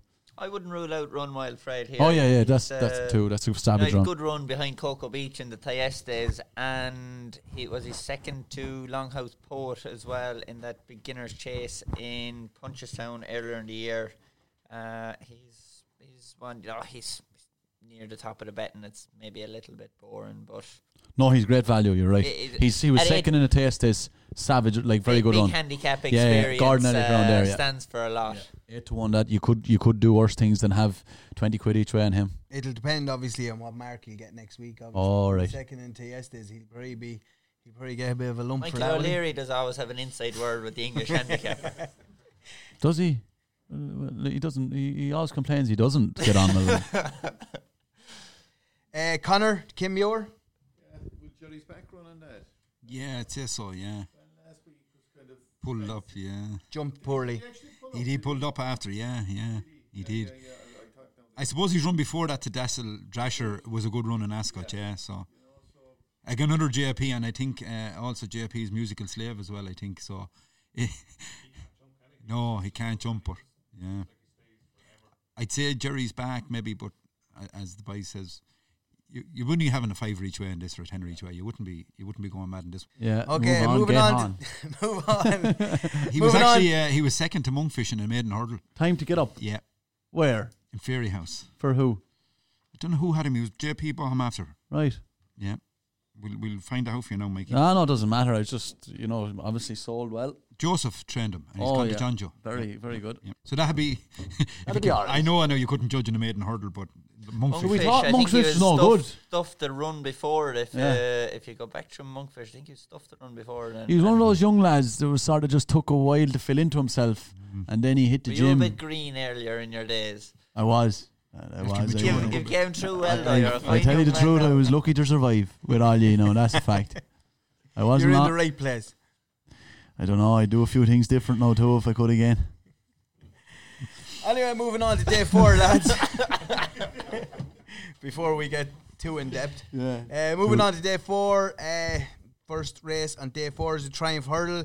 We have another, well, it's not quite a hot pot, but you have Zanahir at 2 to 1, Quilixios at 5 to 2, French Aseel at 11 to 2, Adagio 9, 9 to 1, Tritonic, who is running tomorrow in Newbury at 10 to 1, Duffelcoat 12s, and 14 to 1 Bardos. Uh, Zanahir, lads, has looked extremely impressive. Was good in Ballinrobe, um, very good in, in Fairyhouse, and at Christmas in the Knight Frank Juvenile Hurdle was also very impressive. Mikey, Yeah, I, I. I actually saw him that day in Ballinrobe, and I thought he was brilliant. And yeah, he's got all the right history. Did he come out of? Uh, uh, uh, was he a Aga Khan horse out of Mick Halford's or something? And something like that. That that profile. Yeah. Yeah, he's the one for me. And that Gordon Elliott's brilliant record in it. Um, don't know. French Aseel obviously is a big, big, uh, big, big, big name bought out of Elmarie Holdens.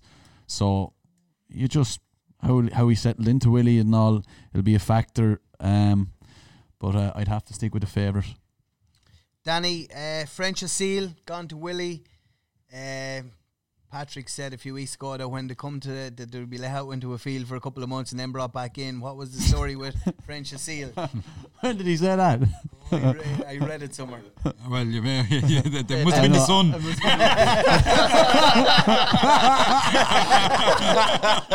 the paper never refused.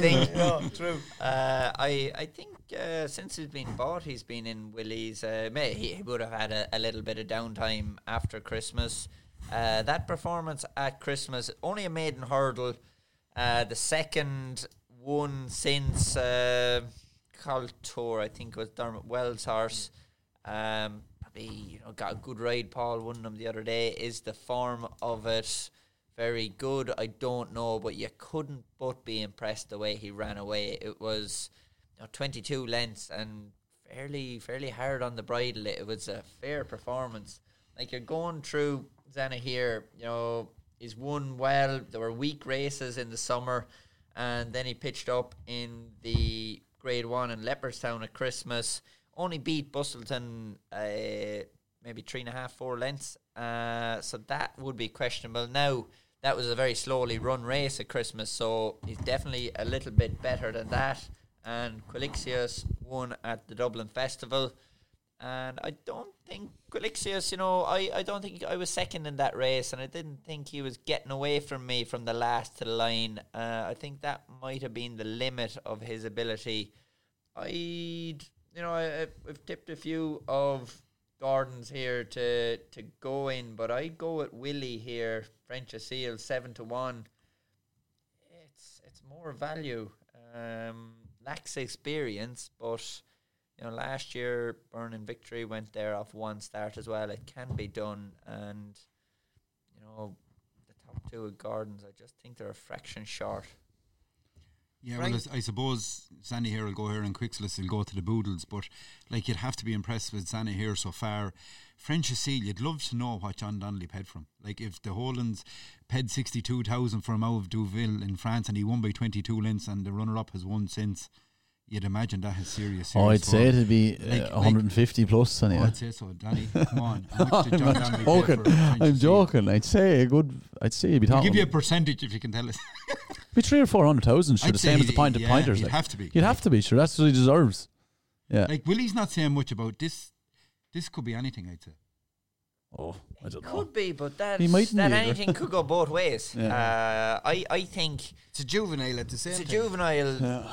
He looks good, you know. He, he's sharp at home. Uh, you'd expect no less from a four-year-old coming off the flat. Uh, but the way, you know, the way he he ran away with the maiden hurdle in Leopardstown at Christmas, I think there's an awful lot to like about him. It's all potential.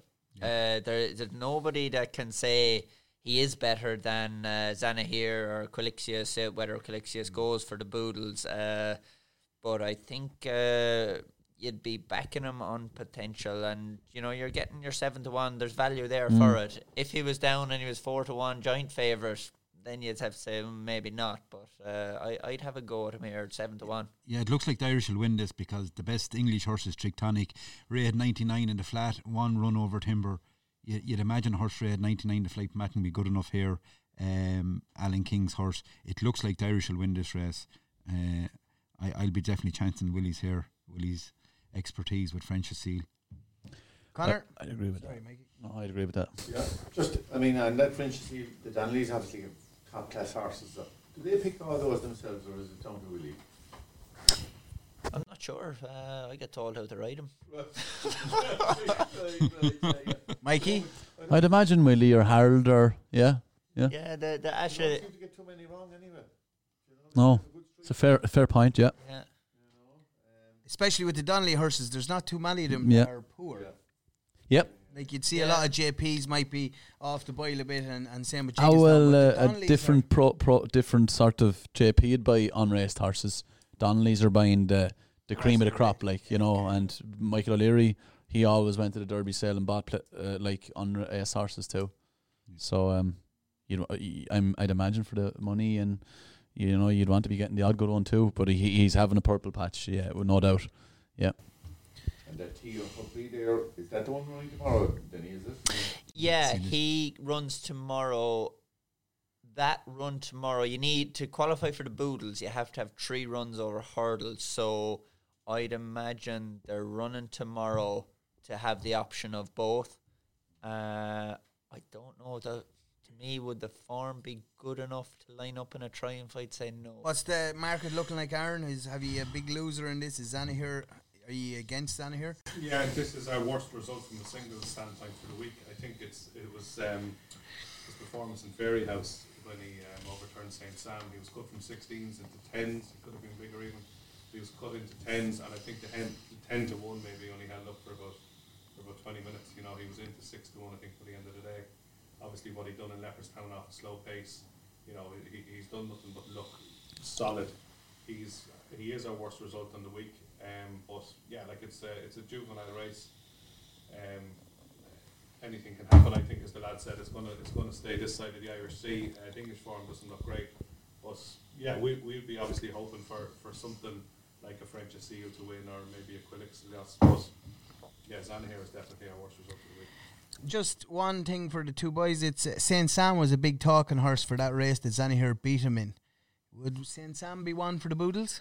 He could be. He ran very keen in Leopardstown. Um, another horse of Willie's got on his tail going down the back and probably set him alight. Maybe he might have made more of a race of it the last day behind Quilixios, but it'd be interesting to see what mark he gets. You know, going into the Boodles, he's exposed where maybe the likes of Busselton might get in there under the radar. It's a race, as Mikey already said, that Joseph has done well in. Okay. Okay, moving on. Uh, the Albert Bartlett, lads. Uh, we have Fakira at the front of the market at 13 to 2, Stattler 7 to 1, Barbados Buck's 10 to 1, Tory Graff for Gordon at 9 to 1, Farouk d'Alene 12 to 1. Duffelcoat, 16s. Uh, Alpha Philippe at 14s. Adramal at 16s. And it's 20 to 1 bar. Um, I think if you look at the Leopardstown race the last day, Dublin Race Festival, that the Stattler took on Gaillard du Mesnil. He sort of looked like he was the only horse that wanted to try and win the race. I think the rest of them were sort of playing for place money. Did you think something similar to that, Mikey? Um, Stattler just don't think he's good enough to win an Albert Bartlett. It's a funny race. You need a lot of experience. You need a bit of age, but the Irish have a good record in a bar. Lisnagar Oscar was it? Really? Um, does um, what's the horse that won the maiden hurdle there? Um, Jungle Boogie running this, or does he go to the Ballymore? He might be a bit of bit of an each way value. Could do, yeah. Won very well in Yeah. Punchestown, but he's jumping late in that race. Uh, left a lot to be Yeah. desired. There's uh, now, as you say, new course, less hurdles in the last half of the race. But Oh, I have one. Yeah, now. Facker Del- Delan. Yeah, if he goes in this, I don't know what he's. Uh, he won in Limerick in a bog. I got ran away with the same day in the same race. He's a fair horse, I'd say. Yeah, he he he goes a bit right, but he's a big engine, and he's coming from the right man, uh, Gordon Elliott. You know what I mean for this race. You you kind of need a, an Irish trainer sometimes that have him fit, and in case it turns into a slog, you know. I really like Stattler in it now. I suppose we've touched on him already, and yeah, he's second to Gaillard du Mesnil the last day. It's a solid run. The only negative for him is Albert Bartlett and Monkfish won it last year, but it's a graveyard for favourites. So many of them over the years have been well beaten, and it's a race. You know, a, a thirty-three to one shot can pop up in. There's one that's uh, well under the radar for John McConnell, Streets of Diane. He notched up a sequence there late, uh, late summer, early winter last year, and I think he goes for this. I'm not hundred percent sure. I'm fairly sure he does go for it, and at maybe twenty fives or thirty threes, he could be a bit of value. It's probably the poorest Albert Bartlett we've seen in a long number of years, isn't it? Like when you think last year, Thyme Hill, Monkfish, and I can't think of the other uh, Gigginstown, No, Fury Road. Fury Road, yeah. Road and Like like when you when you look at what's in front of us, you know, like like Stattler when he's made in hurdle, you, he beat Glens of Antrim that you sort of tipped up earlier, but like Fakiri was two lengths behind Stattler. It, it's a very very ordinary looking race, and it's it's definitely a race I won't be I won't be touching. No, Brian, have a tenner each way on Facker Yeah. Delan. Honestly, Okay, right, right, trust me. right. And you can buy me a pint in uh, wherever we're back Coppers, going. if we're Outside, back. outside we'll, we'll meet in the residence bar outside Coppers there in about two years when we're back at it. Or else the After the holiday. All right.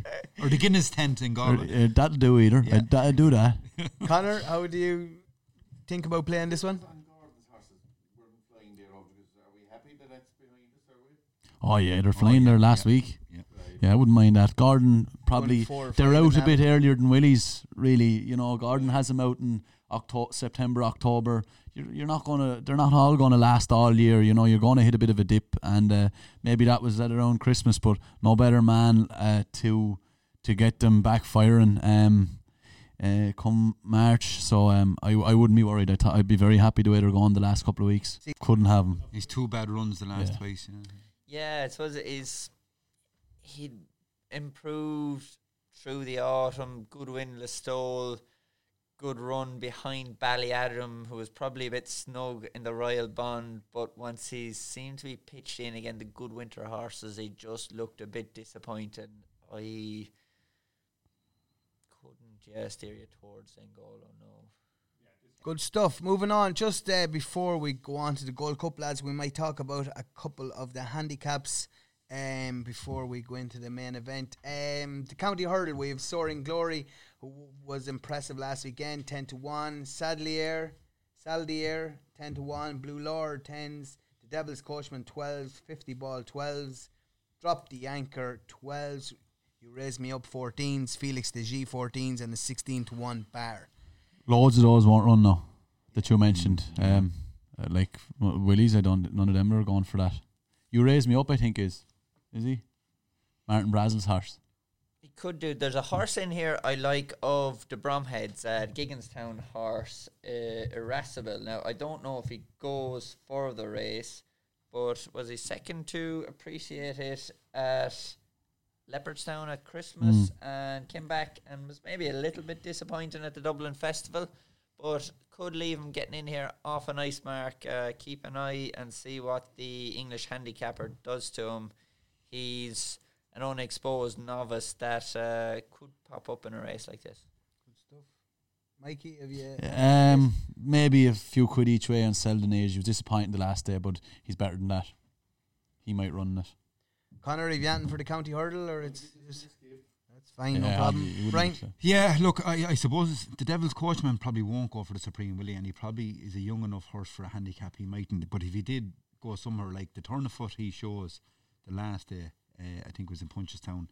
But he probably won't go here. I- Again, it's a watch and brief. But whatever money comes for JP in this one, you could be you having a few quid. Definitely, yeah. The the American horse looked like he was coming to beat him the last day, and he picked up and went away a ready winner. Aaron, have we anything for a JP horse maybe in the county hurdle? No, I think uh, the Devil's coachman, um, we've seen money for him since his win last week. Um, dropped the anchor. JP's always going to get a mention in the handicaps and is always going to be uh, supported. Two English horses I like myself. I think there's chances. Uh, Alan King's Edward Stone. I think he ran a decent enough race. Was it in the Betfair last Yeah. week? Travelled well into it. Um, and Dan Skelton's third time lucky.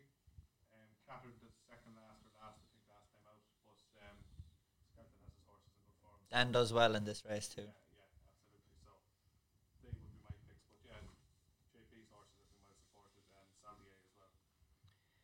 Um, just uh, f- Hunter's Chase. Obviously, it's going to be ridden by professionals this year.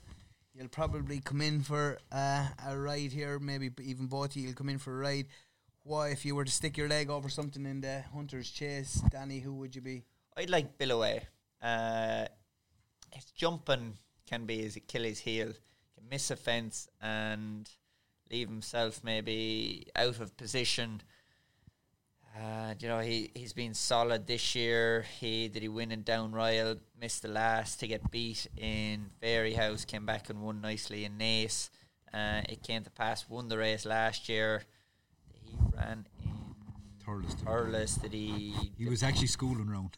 Yeah, he just because he hates the soft ground. that wasn't nothing. You, you wouldn't pick up confidence No, from it, yeah. no, no. But you couldn't rule him out for Cheltenham. But I'd I'd rather Billaway. But you know, as we touched on earlier, uh, these races now that they'll be ridden by professionals, um, it's not going to lessen any horse's chance. But you know, the the Irish amateurs, and you have your your hand pick a few of the English lads that are riding an awful lot.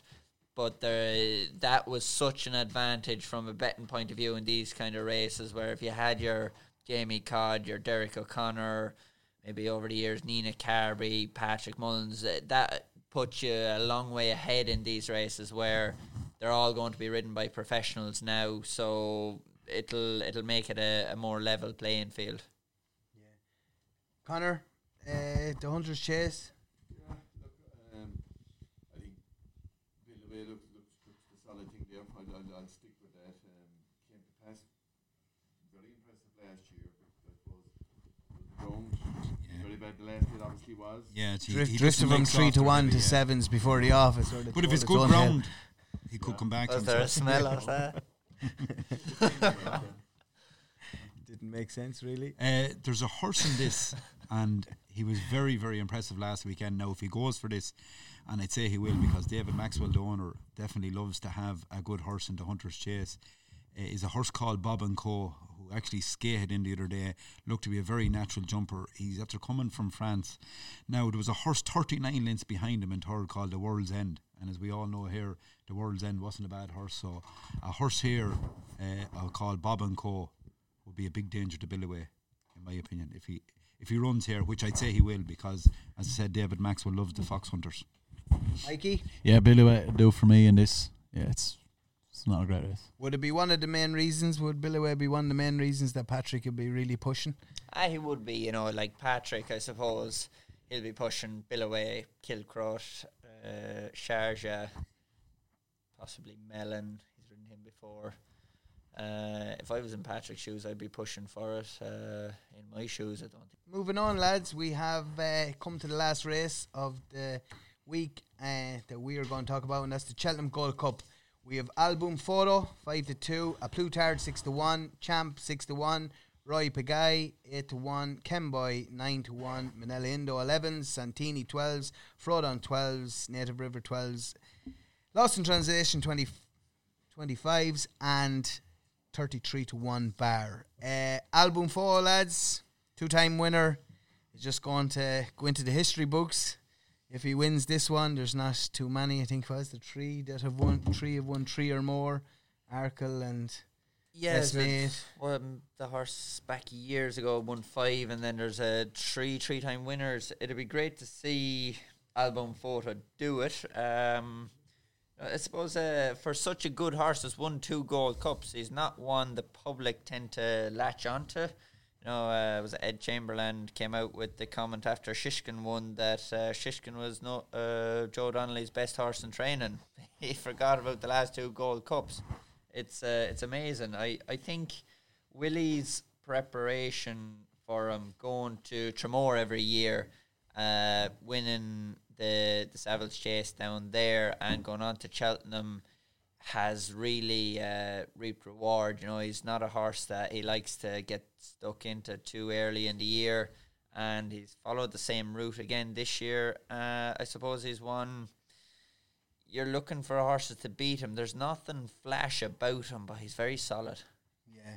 Would you think the reason that the public haven't latched onto him is because we don't see him too often? Would you think that would be because he only runs New Year's Day and he runs in the Gold Cup, and then this year we didn't get any more races for him until New Year's Day again? Would That's you- it. I would you suppose he reckon? didn't get. His he's not chance he's not sexy either. Like you know, he doesn't win. Like he just does enough, and he's not. He doesn't have anything really flashy about him. You know. Yeah. That'd be my opinion. Champ's comeback run in Newbury the other day over two miles. A lot of life in him, the way he jumped uh, compared to winning an RSA, missing fences all the way and slogging it out late on. To see that bit of life and the way he jumped around Newbury, that really enhanced his chance, I think. Jumped well by the last. a Yeah, got, got the under last. the last. I, you'd forgive him that. Uh, you know, if he can travel and jump that way. The only thing now, if you think of will he switch off enough in the uh, in the Gold Cup, it's three mile one, but they, they go a proper gallop all the way. It'll, you know, I, I I wasn't a big fan of him on what he'd shown in the RSA, but the other day's performance in Newbury, it, it put him in there as a, a real contender. There's not too much jumping off the page at you, No. other than maybe them two and a, maybe A Plus Tard. Yeah, I, I'd have to say, like he, he loves Cheltenham. I was very surprised to see how well he finished in Leopardstown and where he came from because Patrick and uh, Kemboy they set a fair pace down the back when Melon took off, and he done really well to reel them in. He looks to be a really rock solid. I, I think Champ's preparation, uh, Danny sort of alluded to, he jumped well the other day, but it's hardly an ideal preparation running in a two mile race and you you know a, a warm up for the Gold Cup. Al Boum Photo is rock solid, but just about hung on from Santini last year, who's a very, very ordinary horse this year, I have to say. Uh, Minella Indo, I thought at the start here might be the horse that might, but he, he hasn't progressed. So you'd wonder, has the Ryle and of Lions form from last year stood up? It probably hasn't, and that's why I'd be probably ruling out Minella Indo and Champ. And I'd have to say, A Plus Tard here looks rock solid to me. The one other horse in the race, it's a pity he wouldn't get a soft lead up front, is Kemboy. Because he jumped off in front last year, but after four or five fences, he didn't get into a great rhythm and he was just shoveled back. But with two to jump, he was still only five or six lengths off them, and he was switched it outside by Patrick for a run. But he's not going to get an uncontested lead here, and only for that, he would have a great chance. Like when he bet uh, Al Boum Photo on Punchestown, small field, and gets his own way up front, uh, he would have having a chance that way. But I'd be definitely in that Plus Tard ca- uh, camp. Connor? Yeah, look, I suppose album four, you'd say he didn't capture the public imagination, and Willie doesn't get him out that often, but he get him out twice, like, and to win two Gold Cups, like, Jesus, like, the guy deserves fierce credit for that. That's about managing horses, to me, is the first thing. Why do you want to run him four or five races when you want to win in the big day? Like, this is what it's all about. And I just, again, I just don't see, I don't see anything there that's going to, to beat him. Connor just took the management end of Mm. things into it there, you know. He, He's right. Aaron? Yeah, this race from, from a betting perspective is all has been all about the, fa- the favourite album photo. Um, and he's been included in all the multiples, of course, that you'd expect. Um, it's going to be a cracking race. I think the pace that's going to be it's going to be an honest gallop. We've thrown on Native River are going to be slogging it out up front. Um, I'm going to nail my colours to the Henry Bromhead camp here. I'm not giving up a Minella Indo. I just don't think Leopardstown is his track, and you know you, you take out that, that run the last day you know, obviously he found the race before that. You know, he comes seems to come alive in the spring. He's won obviously the uh, Albert Bartlett. He was second in, in the RSA last year. I'm not giving up in Minella Indo. Um, but yeah, I think A Plutard, Minella Indo are the two each way stabs for me. Uh, Mikey, just a question. Like A Plus Tard got up on the line to beat Kemboy at Christmas. If you put Al Boum Photo and Kemboy into a match, would Kemboy hold it up to him? Uh, around Punchestown on better ground, he would. Not around Cheltenham, three mile, two and a half on, well, you know, good to soft. Like, no, your man would outstay him. Um, Al Boum Photo is brilliant. He's a brilliant mind and uh, he's a great horse. And uh, the probably the thing that gets um, sometimes we forget he's a brilliant jockey on him. Yeah, so it's uh, that's a big help. And uh, you Best know, jockey and national hunt jockey around at the minute, is he? oh, oh, you'd have to say so. Yeah, yeah, absolutely. Well, well, that's that's Paul's. That's the way he goes about his business, though. He's just you, don't hear too much of him. You don't see too much of him. We've obviously very close friends with the guy. Um, he's uh, he he touch wood like he's been injury free, and that's the way he's managed his career. And fair play to him, but uh, he is top top top of the pops, top class. David Clifford in football to TJ in hurling. Yeah, basically. Oh, this guy's this guy is magic to deal with, and and and and above all, an absolute gent. Yeah. I was reading there recently in the paper just last week there in terms of the, the amount of rides he has had uh, as opposed to Rachel. And she's had something like 400 and a strike rate of 18 and, and uh, he has a strike rate of 30 from 200 rides or something like that. Like, like it's like there, there's two sides to that. Obviously, does he have to limit the amount of rides he takes outside or and does he mind himself? And like at the other side of it, she has 400 rides. Like she's to try and keep herself right for that, and then like the chances of you falling and off look, and getting injured are fierce high. But she seems to manage it as well. So the, like the two of are two absolute brilliant in terms of professionals. Yeah. Uh, Rachel's very tough. as well. she's set out her stall from the very start of the season to give Paul a good run for his money in the championship. And uh, fair credit to her, she's keeping him to the wire.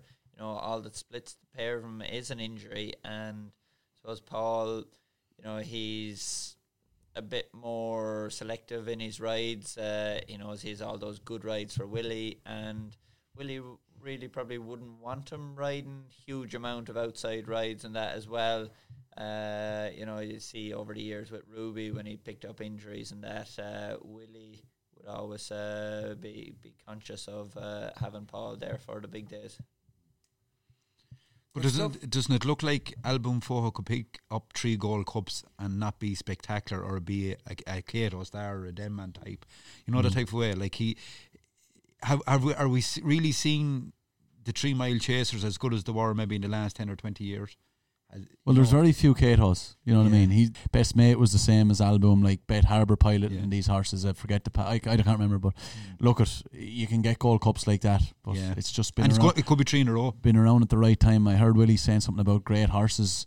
Uh, maybe some har- like some great horses, they weren't maybe the the best horses. They were durable. They turned up every day of the week, and they mightn't have had the strongest up. You know what I mean? But they got great, uh, great ta- like horse tags. You know, so um, he, look at he's a brilliant horse. But Kauto is Kauto. Like Kauto would Yeah, win a and Creek for a Queen Mother, or you know, and still rive on down to the last in a Gold Cup and a bridle. Yeah, Kauto Star, like he, he was special to be able to do Yeah. both. Where uh, it's before my time, but Desert Orchid, you know, they say he was he was very sound, I Yeah. suppose, through his career, and which kept him in there for a long time. Where Al Boum Photo, you know, he wouldn't be he wouldn't be able to pitch up in a Tingle Creek like Kauto Star or something like that. But that takes nothing away from the, the Mm. proper horse that he is. Just finally, if it go, turns up soft, Native River looks to be back. To something like. Absolutely. Yeah. He's the one that will match Al Boum Photo for class uh, around there. He Yeah. is. If he turns up, uh, if they can, I know he's going on a bit. He is. Uh, he's a fair York now. He's a serious galloper. He's a isn't he? serious galloper, yeah. and he will. He will outstay them. And I hope that Tizzards their they have their, their their horses haven't been right this year, but I'd love to see them uh, coming back to a bit of form. Yeah, he was very impressive in Sandown. Yeah. Right, lads, listen, we're coming to the end now. We are lucky enough that uh, just for a couple of charity bets, uh, Betdaq Sportsbook have sponsored a 100 euro free bet for every member of the panel and also Declan, the owner of the well here in Moate. So we might just go through everyone's bets here now. You can do an accumulator with 10 horses, they don't mind, they'll pay out whatever you want. Now, right, Aaron? So we'll start with Connor. Um, I'll go with a honeysuckle and Chacon Courtois, a double. Honeysuckle and Chacun Pour Soi in the in a double. What price are you going to give them on them, Aaron? Are you able to do anything for us? Um, here in front of me, but yes, I will. give me a minute Now and I, I will come up with a price. Honeysuckle is nine to four. Surely you'll do something on that for him. He'll go evens and trees. Yeah, so the, it's what nine to two the double. We we give um we give eleven to two the double. Eleven to two. Perfect, Brian. Yeah, I'm going to go with a single, and uh, bit of value. It, it was fives, I think, or sixes, but I think Aaron is going to give me a little bit better. I'm going to go with hook up. Hook up. What price is he currently there? He was Sixes. Six. He'll give us a little bit more. Yeah, I'll give you seven to one. Is that all right? Yeah, and give me a bit of sevens for myself as well, will you? we'll talk after. Uh, before the two boys come in, my I'm going to do two different bets, Aaron. I'm going to do a 50 euro treble on Chacun Pour Soi, Envoy Allen, and Monkfish. So the, the lads obviously talked about this being um, Banker treble. yeah, banker material. Obviously, there's always one that'll obviously to let you down. Um, it's four to one, four to one the treble. Six, surely. I'll, gi- I'll give you five. I'll give you five to one. I'll give you five to one. the banker Mikey, treble. you're you're you may start getting better prices off this lad for us, please. Uh, and the other fifty euro, I'm going to do a fifty euro double and Zanahiyr and Gran Roy for the Coral Cup. I'll go with an accumulator. I'll go Envoy Allen, Monkfish, Chacun Pour Soi, Energumene, and we'll take a chance on Gentleman De Mee in the Martin Pipe. Ah, stop. You ruined your bet there. That's, you go. that's crazy, like. Why are you putting it in, him in it as well? All right, you're going to get some. That's some price. what? Sure, any mug punter will come up with the board. Your, your charity bet would be the HSE.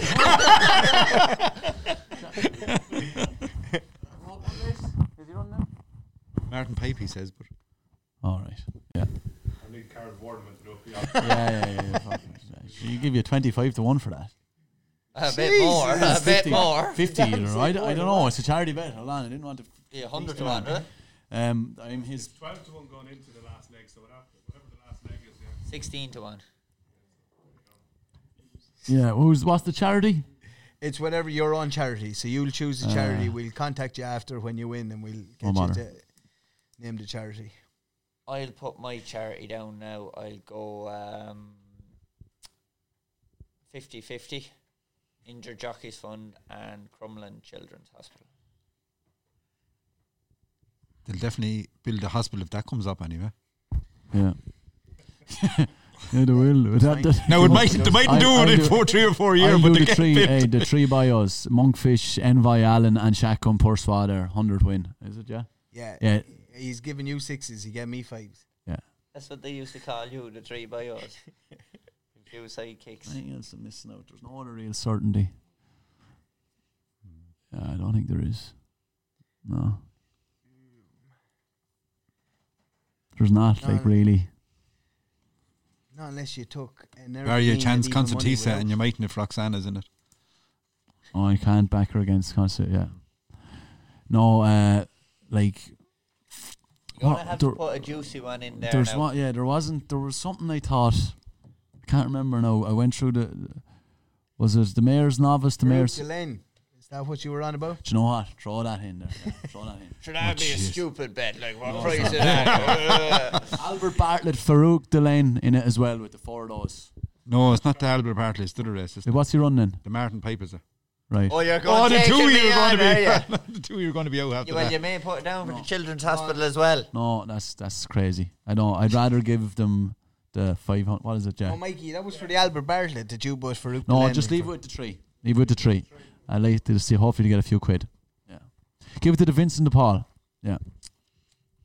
Uh, Aaron, are you doing one yourself? Yeah, I'll do one. Um, we've done a lot of work with the Injured Jockeys Fund, uh, Betdaq, um, over the over the years. Um, so I will be doing one for the Injured Jockeys Fund.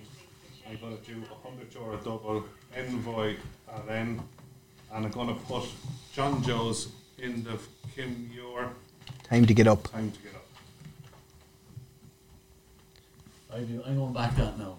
I'm going to back that now, actually. Or, or sorry, I'm going to tell someone to back.